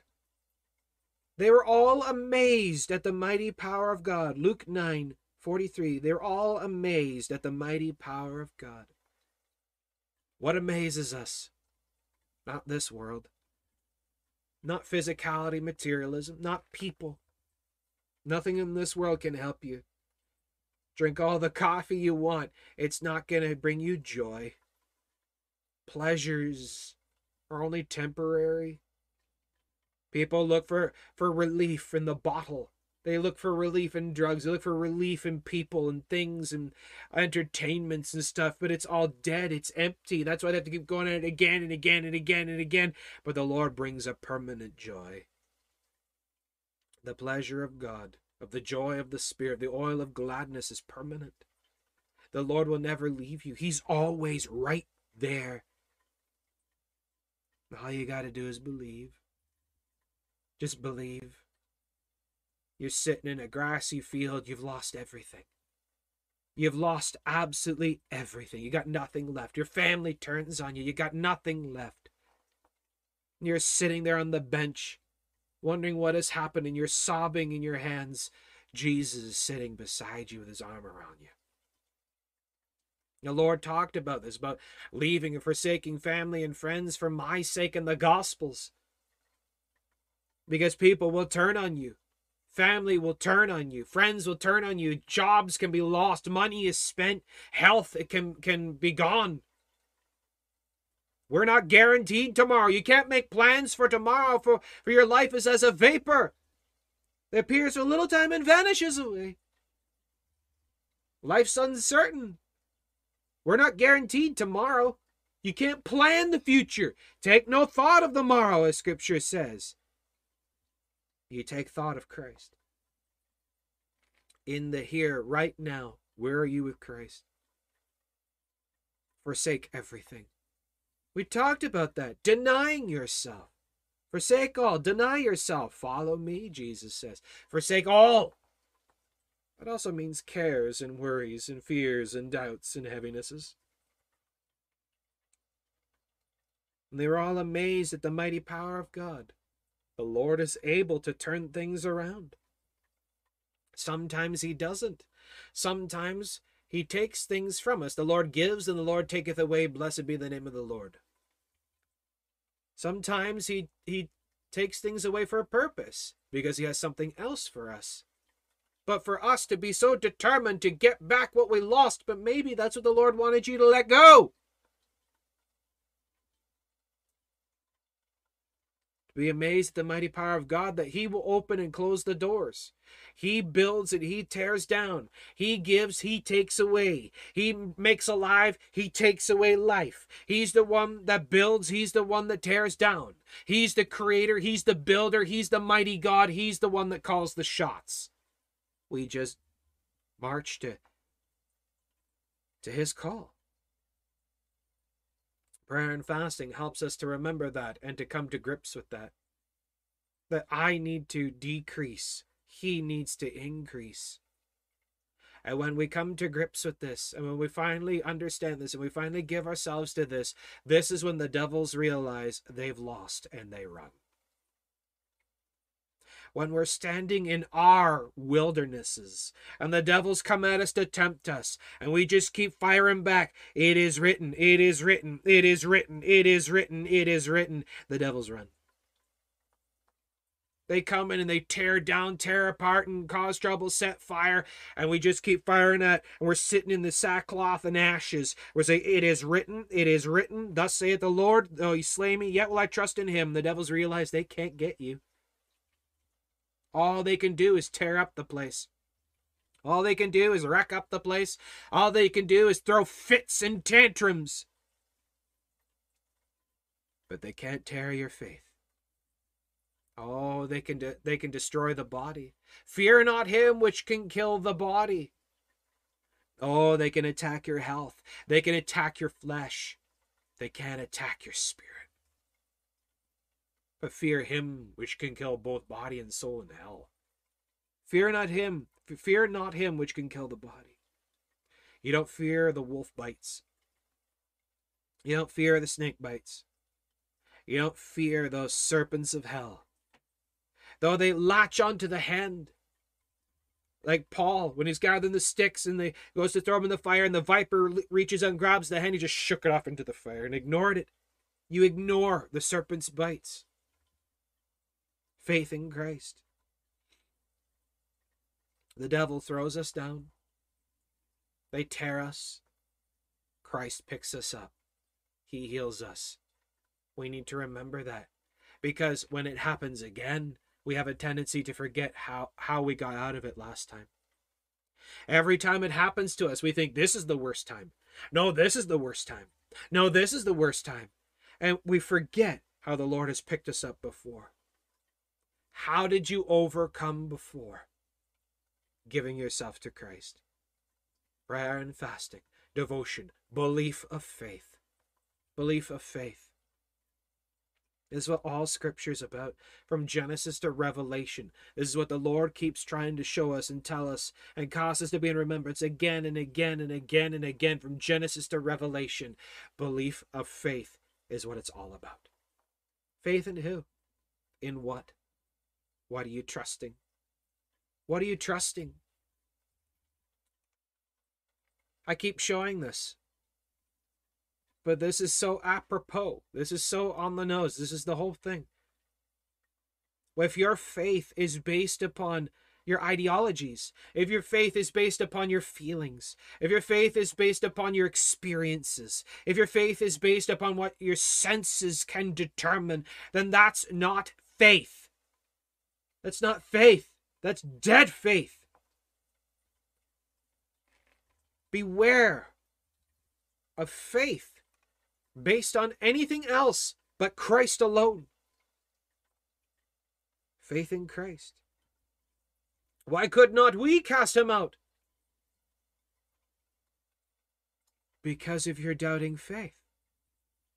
Because you doubted. And they were all amazed at the mighty power of God. But while they wondered, everyone at everyone at all things which Jesus did. He said to his disciples, Let these sayings sink down into your ears, for the Son of Man shall be delivered into the hands of men. What is the point? It's about Christ and who he is and what he's done, and this is why we're here. We are not here to have our best life now. We are not here to build empires and have successes and money and fame and fortune in this life. It's not about this life. Store up for yourselves treasure in heaven, where moth and rust doth not corrupt, or thieves do not break through and steal. It's not about here.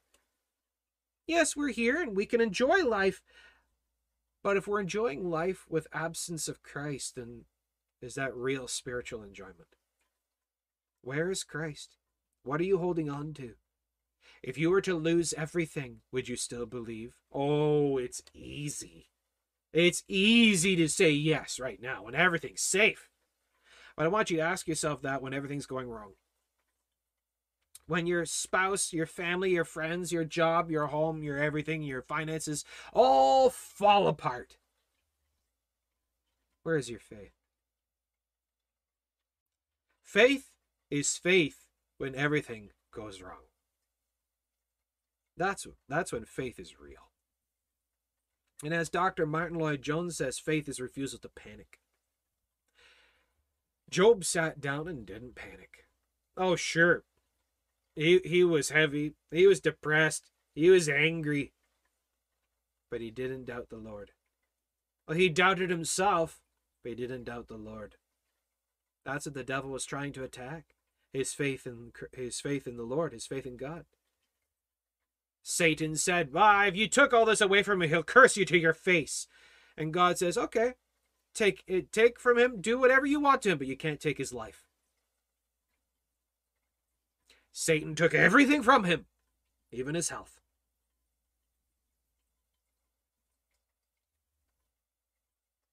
That's faith. The devil will cast you down and tear you. He tore Job. He tore Peter. Peter betrayed the Lord. He tore Peter. He tore Paul in deaths often. in deaths often. The devils tore the prophets. Which of the prophets did they not kill? Some of them were stoned to death. Some of them were sawn in half. He tore, the devils tore the apostles. They were all butchered and slaughtered except for the apostle John. What makes you think they're not going to try to tear you? We need to prepare for that. We need to strengthen our faith. We need to learn what faith is. Faith is coming to the Lord even when we're just racked with all the fears and heavinesses and doubts. This is where the power of the Lord is really shown, where the lion of Judah comes running, and where the Lord sitting in his throne shakes with anger when the enemy assaults his children. That's what the scriptures say. And he rends the heavens and comes down and he breaks and he breaks their arms he breaks their bows of steel he thrusts them through with their own sword he breaks their eye teeth. The lord goes to town on the enemy he beats them up something fierce he comes to your rescue faith is remembering that the lord is always there for us and he will come to our rescue it may not feel like it, but feelings are liars. Feelings are liars. Your feelings will tell you God has abandoned you. The feelings and the emotions of the moment will tell you that it's all pointless and there's no no reason and no one cares. And they lie. Feelings are manipulated by devils. Your feelings and emotions are manipulated by physical material circumstances. You can't trust your feelings. Feelings will tell you that you're not saved and Christ doesn't love you, maybe you're going to hell. Your feelings are of the devil. You can't trust them. Your feelings are uncertain. You can't listen to them. You can't look at them. You can't pay attention to them.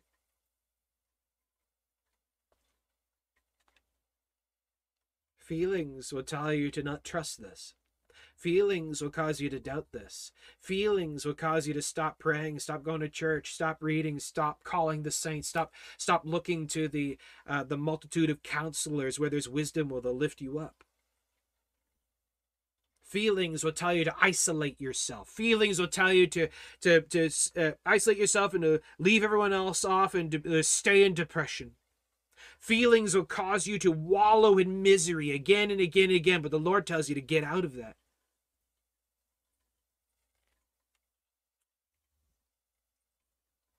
How's your devotional life? How's your devotional life? Where's your faith? Is the Lord describing you when he says, O faithless and perverse generation? This is as much meant for me as it is for everyone else. Is the Lord talking to you? Is this really tapping on your shoulder? Does the shoe fit? Well, what do you do? What do I do? What do I do? Where do I start? How do I start? You start by picking up your Bible, go into a quiet room, close the door, leave away all distractions and hindrances, all notifications, ignore absolutely everything. Get down on your knees and cry unto the Lord. Start there. Wash, rinse, repeat. Wash, rinse, repeat. Wash, rinse, repeat. This is what the Lord says. You bring him into it. Strengthen your faith, build it up again. Introduce yourself to Christ again. You can't lose your salvation but you can lose your relationship. You can't lose your salvation, but you can lose your faith, your believing trust. You can't lose your salvation, but you can lose your fire of devotion. You can't lose your salvation, but you can lose your communication with God. So get it back. How would you fix a physical relationship? Let's say you you have a strained relationship with a loved one, with a family member. How would you fix that? You come back to them and in humility and meekness. You say sorry. And you fix it. The Lord doesn't hold grudges. He does not hold grudges. And like the father he, who sees the prodigal son way down the distance, he sees the prodigal son coming. He takes off running and embraces his son. If you would just turn around and acknowledge him and introduce yourself to the Lord again, he will run to you and embrace you in a great big bear hug. He'll take a look at all of the, the shreddings and the and the tearings that the devils did on you. He looks at all the wounds and he will heal them. He'll pour in the oil and wine and he'll bandage up. He will comfort. He'll wipe away the tears. He'll bring you peace. He'll help you. He'll comfort you. He'll hold you. When no one else will, he will. He will never betray you. What the, what the Lord has to say, what he may show you, it may hurt, but he'll never deceive you with a lie any form of hurt, it's for your own good, for you to learn and grow, and He'll comfort, He'll help. Like a loving parent may sometimes have to discipline, He will do it, but because He loves you, He does it. We may not understand it at the time, but it's what we need. Sometimes we need the smack of awareness. We all need it. But to trust Him nonetheless trust, believing trust. No matter what the world may throw at us, no matter what the devils throw at us, no matter what our flesh throws at us, no matter what circumstances throw at us, to bring it to the Lord. That's why he says that over and over and over and over and over again, all the way through the whole scriptures. It's what the prophets spoke on, it's what the disciples spoke on, it's what Christ spoke on, it's what all of scripture from Genesis to Revelation speaks on. That's the whole point. That's what the book of Judges is all about. Coming back to the Lord. It's the Lord that does it, it's the Lord that helps. Why do we forget that? Why are we so quick to forget that? That's why the Lord wrote so much about why he's so quick to take us back if we would just acknowledge him. If we would just pray if we would just seek his face, if we would just repent of our wicked ways, he will hear us, he will help us, he will build us up again. Again, and again, and again, and again, and again, and again, and again, and again, and again. That's the patience of the Lord. Some of us are a little bit more uh, thick headed than others. Some of us are a bit more problem children than others. But the Lord loves you nonetheless. He loves you no less than anyone else. We're equal in the eyes of God. We all struggle. We all have our problems. We all have those things in our lives we wish that we could get over. We all do. No one is exempt. The first step is to acknowledge it. Second step is to swallow our pride. And the third, call upon the Lord.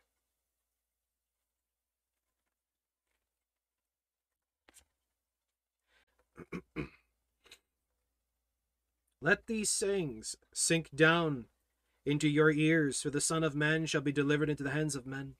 But they understood not this saying, and it was hid from them that they perceived it not, and they feared to ask him of that saying. You can preach and preach and preach and preach and preach on these things, but you can't preach conviction. You can tell people over and over and over and over and over and over and over and over again, and they won't get it. Some people have to learn the hard way. And that's why sometimes some things happen. Some people just they just don't get it and they have to learn with a hands-on technique. The Lord may lead you through something so that you would learn. It's not because the Lord is mean or the Lord has handed you over to the devil like Job or whatever. But because you're being a little stubborn, you're being a bit of a problem child, maybe you need to learn the hard way. It's because he loves you is why he doesn't abandon you in it. Why he doesn't just cast you to the wolves. The Lord doesn't throw us to the wolves. He's the shepherd that beats the wolves over the head with the rod of iron.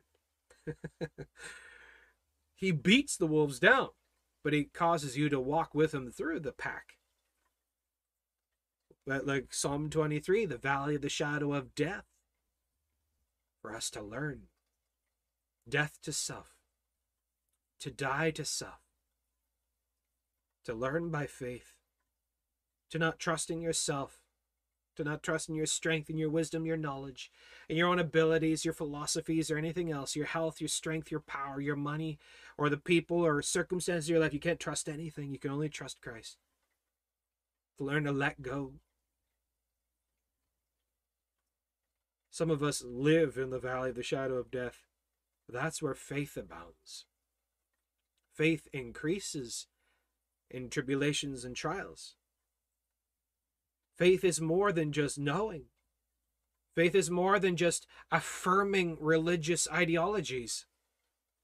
Faith is knowing of the heart from personal experience, knowing that the Lord will always deliver. He will always deliver. He will never abandon. He said so and he cannot lie, no matter what my feelings decree, no matter what anyone else says. We may not get it. We may not perceive it. Many people are just too afraid to ask. Some people are too afraid to approach the preacher, to ask for help, uh, too afraid to tell other friends or family. They just keep it all to themselves and they just bottle it up, bottle it up, bottle it up, and they're afraid to ask. They won't even pray about it. Like they're afraid to even let God know about it. But if you're bottling up your problems and stuff like that, you're only killing yourself. That's faithlessness. That's fearfulness and faithlessness. God dislikes that. He wants you to tell him. Isaiah 9 6, what are his names? Wonderful counselor. He's the one that you can tell. God already knows, anyways. Stop being an Adam and Eve and hiding in the trees or thinking that you can hide from God. It didn't work for Jonah. It's not going to work for you. You need to let it out. Let it out. Cry unto the Lord. If you're too afraid to tell people, then tell him, pour all out. Watch God work. Watch him split that sea. He can deliver. He can help you when no one else can. When it see when you can't see how it's physically possible, that's when he does the supernatural. The whole point of this today, folks, the whole point of this today. I didn't plan this message. I didn't plan this. But we see a pattern. There's no such thing as accidents, luck, coincidence in the saint's life. When you commit it all to the Lord, He's the one that establishes it. He guides the paths, guides the feet, guides the words. We must trust in Him with all our heart and lean not to our own understanding, but in all our ways acknowledge him, and he will direct our paths. And thou wilt keep him in perfect peace, whose mind is stayed on thee, because he trusteth in thee. Can you do that? Do you want to do that? Then stop talking about it and do it.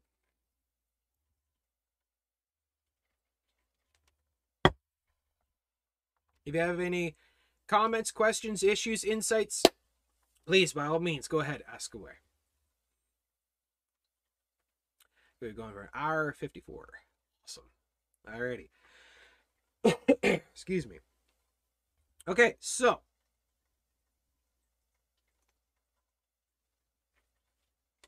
Faith. is not works. Excuse me. Faith is not works. And as it's not by faith for salvation, it's it sorry, when it is it's not by works for salvation, it's by faith alone. Faith is believing trust. Faith is not works. And it's not by works for salvation, it's not by works to keep you close to the Lord. It's not brownie point system where I have to do to keep God happy. It's not about works. It's not about doing things to earn his approval. It's not about doing things to earn brownie points with God. It's not about doing, it's about believing. It's about believing trust. Like the thief on the cross. He couldn't get baptized, he couldn't do works, he couldn't do anything, but he believed. And that's what pleases the Lord. What pleases the Lord more than works is believing trust. A person who is never able to do anything in their life of any form of works, but they believe the Lord purely from the heart in full believing trust, the Lord, the Lord is pleased with that more than the most religious. It's about believing trust. Stop looking on the outward. Stop judging the outward. Stop judging the appearance. Stop looking at the things, the circumstances and stuff. Look inwardly. Look at the heart, the believing trust of the heart. You look at Christ the Spirit of God, the Spirit of Christ that lives in the heart of every believer. Look inwardly at faith. Who cares about situations and circumstances? Everyone leaves you. Everyone dies. Everything falls apart. The world's on fire of hell. Stop looking outwardly. Start looking inwardly. Look at the Spirit of Christ that, that dwells in, in you, that seals you, that holds you. Start looking at the hand of the Father that envelops you, that wraps around you and holds you. And you look you look at his power, his strength, his guidance, his dealing. You can't open the hand of God and nothing else can. He holds God holds you with the death grip. The death of Christ his death, burial, resurrection. Christ holds you with his death grip. Nothing is stronger than that. So why fear? Fear not, worry not, doubt not, fret not, stress not, weep not, be anxious for nothing, care not. Rejoice! Rejoice! Cheer up! You soon be dead. so that, that's the whole the whole thing to rejoice. For the Lord has conquered this world. He's conquered this life. In Christ we are more than victors. In Christ we are more than conquerors. He, he is able to deliver. He is able, but the fact that he is able to deliver is enough for us to rejoice even before the troubles come upon us because we know that when the troubles do, that he's able to deliver us. Look what he did to Egypt, Babylon, Rome, all the rest of them. Look what he did to the wicked, the, to those that tore down. Look what he does to the devils. I've read the back of the book and we win. If that doesn't bring a smile to your face and make you rejoice, I don't know what will. The fact that he saves us by sheer grace alone, by believing trust alone, if that doesn't cheer you up and make you rejoice, I don't know what will. You don't have to earn God's favor. You don't have to earn God's favor. His favor is given to you because of the blood of Christ. You don't have to earn a spot in heaven. It's given to you by believing trust. He loves you despite yourself. He overlooks your faults and sees your need. He forgives and forgets your sins. If that doesn't make you rejoice, I don't know what will. I will never leave you nor forsake you, no matter how stupid you are. That's my translation, because it suits me. But it's true. No matter how stupid we are, no matter how much we fall flat on our face, He will never abandon us. He will never abandon us, no matter what we do. No matter how stupid we are, no matter how difficult we are, no matter how much of a problem child we are, He will never, ever abandon you. He stands beside you through thick and thin. No matter what happens. Every time from the highest mountain peaks of joy to the lowest valleys of death and weeping and self degradation, He's right beside us with His arm around us with a death grip upon us. He death grips our soul. That when this old flesh suit of sin finally dies, his grip upon our soul brings us up to him. Let us walk like we're already there. Let us pray like we're already standing before the great throne of God. Envision it, folks. Envision it. Picture it. Use your sanctified imagination. How do you think you're going to feel when you're actually standing in the very temple of God? You feel the coolness of the floor under your feet. And you you're there, you feel the, the reverberation from the angel wings flying around the throne and the sound of them singing and all the other hosts of angels singing, and the sounds of the saints singing. You smell the incense before the throne, and there he is. There's the face of God sitting upon the throne staring staring down at you, how do you think you'll feel? Feel that now. You're going to see that. You're going to hear that. You're going to feel that. You're going to be there. Your name is written in the book. You're going to hear the rustle of his arm on the robes. You're going to see his hand move, grab the book. You're going to hear the rustling of the pages. You're going to hear his finger run down the page. And you're going to see a smile come across his face. He's going to read out your name. That's how you overcome depression.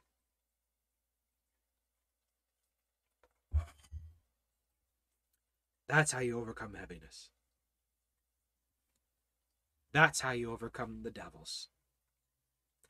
That's how you overcome this world. By stop living in it. By stop caring about it. By giving it to the Lord. Warts and all, give it to the Lord. And rejoice in God our Savior. Rejoice in that it is written it's written in the deepest, hardest stone with the finger of God Himself. He wrote it. And it cannot be lost. It cannot be taken away. It cannot be adulterated. It cannot be torn apart. The word of God is established unto all generations. It's above his very name. God hath said, It is written. And there's nothing in this world, there's no devil of hell, there's no power of Satan that can undo it. That's how you overcome heaviness. By remembering His goodness. By remembering His goodness. The goodness of God leadeth thee to repentance. Lord, I'm sorry for freaking out again. I'm sorry for throwing a fit. I'm sorry for the temper tantrum. I'm sorry for fearing. I'm sorry for doubting. I'm sorry for stressing.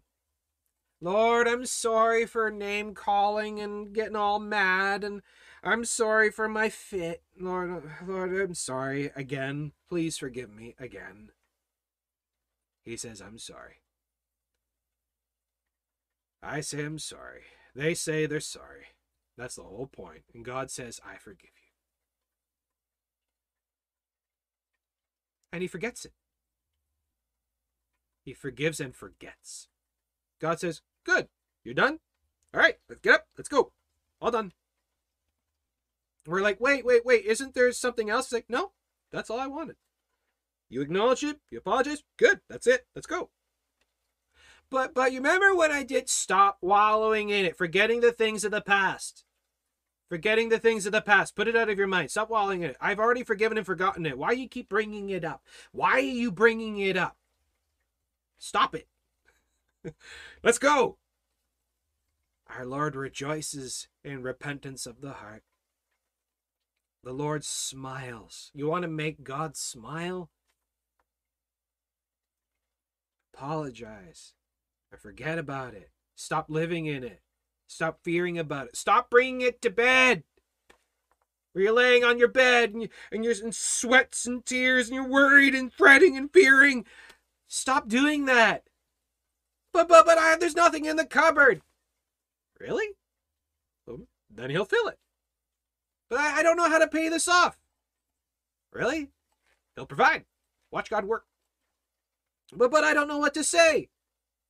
He'll give you the words. This is true. So many Christians don't want to believe it. I don't get that. You know, I, I really honestly don't. I really don't understand that. Why so many Christians don't want to believe in the power of living by faith.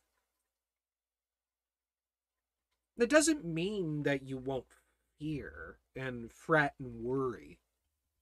It means you'll stop caring. You may have moments of emotional surge for whatever, but you get over it and you keep on. Like George Mueller. He didn't ask a person for a penny, and look what he accomplished. Uh, one of the greatest examples of living by faith. Look at John the Baptist. He lived, he lived for over 30 years by faith. Lord can provide. You don't plan for the morrow. You live in the moment in the Lord, and you, you don't worry about it. You don't worry about how it will come to pass. You just know the Lord will do it.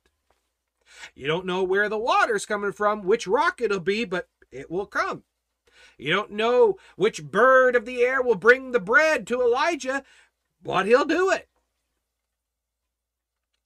You don't know how the wall of Jericho will come down, but you know that he'll do it. You don't know where to go as you're wandering through the wilderness. You have no idea where you're going, but he's leading. That's what it's all about. You don't know where you're going. You don't know how it's going to be. And you don't care. You're there just to enjoy the ride. You're there just to enjoy the ride. Enjoy the ride. Watch God work. Watch how he smacks the eye teeth out of the devils that come to trouble you. Oh, the devils may bust down the door. They may kick down the door and wreck up the place, and you'll be in a right mood. Don't, just don't, just, just don't. Just repent of your surge of emotion. Calm down. Give it to the Lord. Watch God work.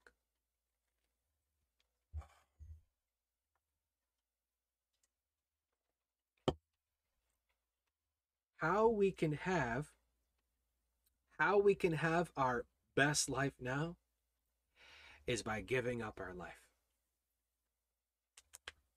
and up for yourselves treasure in heaven by faith. Joel Osteen's got it completely backwards.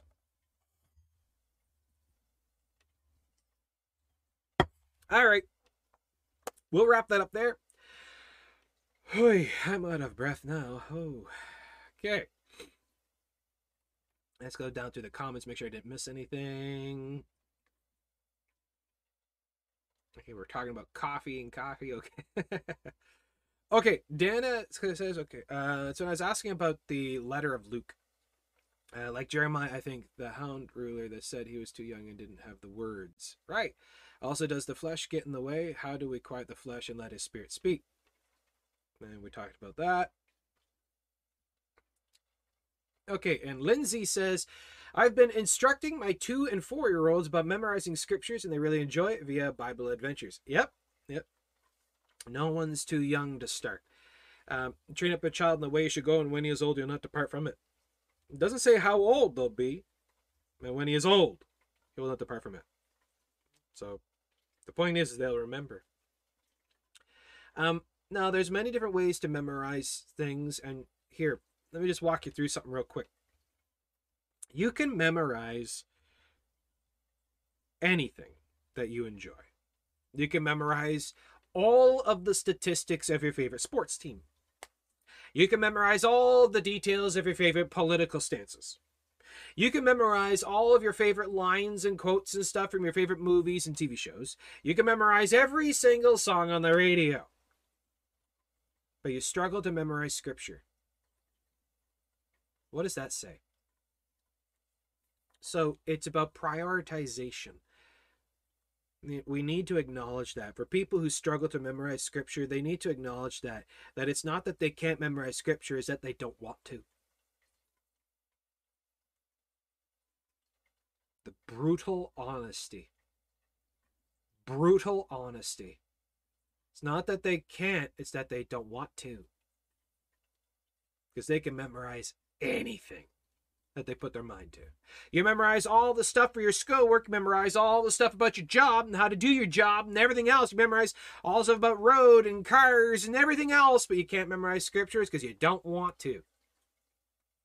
Brutal honesty, folks. Keep that in mind. All right. And evangelism, we're talking about evangelism and witnessing. It can come in many different forms. From being out in the street street preaching from uh, one-on-one face-to-face to handing out tracts. You can send the emails you can text people you can call people. There are many many many many many many many ways to evangelize. Use your imagination. Many ways to evangelize. The point is is to at least try to witness try to speak up try to be a witness of the majesty of god is the fact that at least in some form some manner you do it doesn't matter how, just as long as you do. That's what the Lord wants. He wants you to at least do something. At least do something.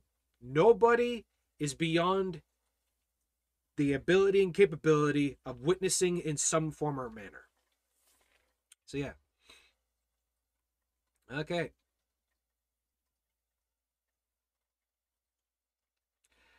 Uh, going down through.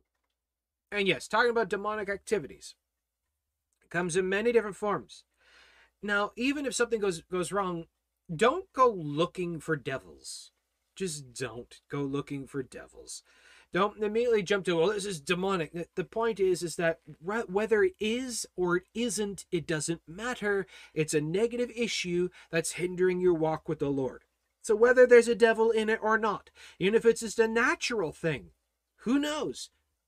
That doesn't matter. What matters is that it's a thing that's getting in the way. Regardless who or what brought it upon, doesn't matter. Get rid of it. Is you overcome it. And if you're struggling to overcome it, fasting and prayer is what helps you to overcome. Okay, now going down through. Olga says, it's like you're describing me. I'm describing each and every one of us. There isn't a single person who could listen to this broadcast and say, this does not apply to me.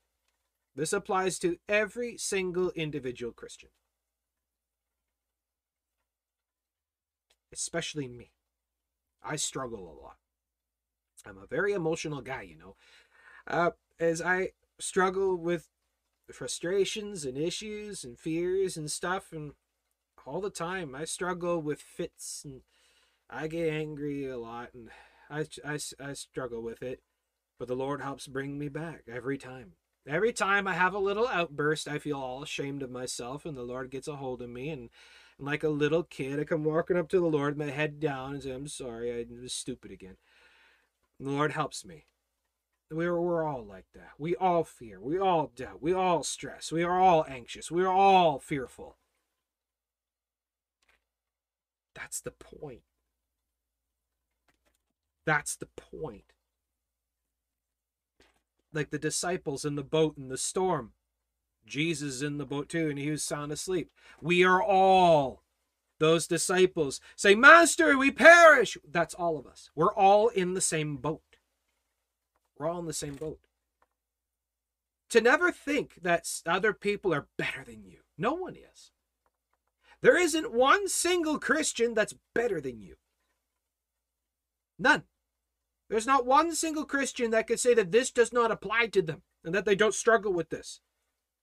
Even the apostles, even Paul, he struggled. He had a lot of problems. He had a host of problems. The things I want to do, I can't do. The things I don't want to do, I do. A wretched man that I am, who will save me from this body of sin. He struggled. Peter struggled. They all struggled. Elijah struggled greatly. So did Moses. Moses was exceptionally fearful and doubting.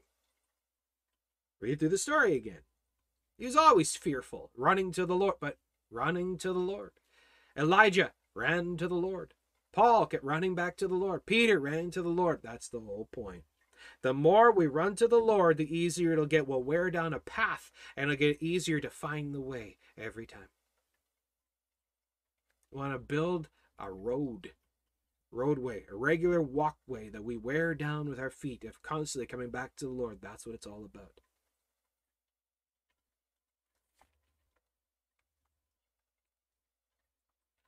Righteous man falls seven times and stands up again. It's the standing up. It's about the getting back up. That's what the Lord wants. Don't put your mind upon the fall. Ignore the mud, the spikes and the rocks, the sharp rocks and the things that slice us up when we fall, the scraped knees and all of that, the broken toes from the st- stubbing our foot and tripping us.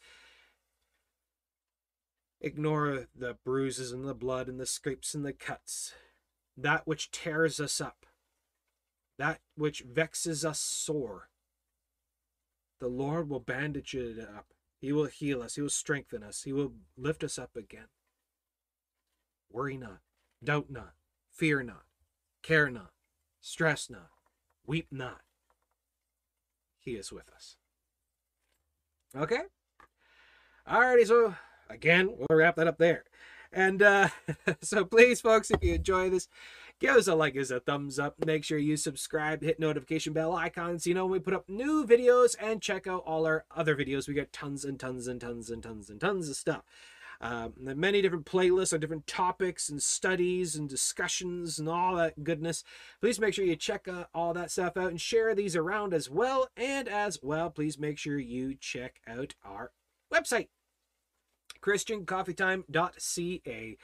And we got tons of links over there to our other platforms and goodies and all kinds of stuff over there, as well as links to the shops, the Redbubble and Etsy shop. Got stuff over there for you to encourage and uh, pass out, as well as we got free, free downloadable PDFs of our gospel tracts over on our website as well. That you can print them off and hand them out and get busy about the about the business of the Lord. And yeah, so there you go. All right, folks. So God bless you. Cheer up. Give it to the Lord Smile, even if it's through grit teeth. Smile. Trust the Lord. Put your faith in Him.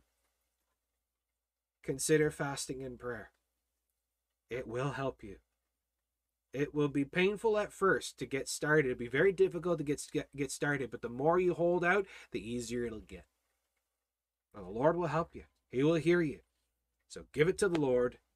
Wash your hands in the blood of Christ and watch God work. Be still and know that He is God. So, with that, folks, God bless you. God bless all those who love our Lord God, Jesus Christ. God bless all those who love His holy word. Hope to see you again. And as always, if I don't see you again, I'll see you in the sky. God bless.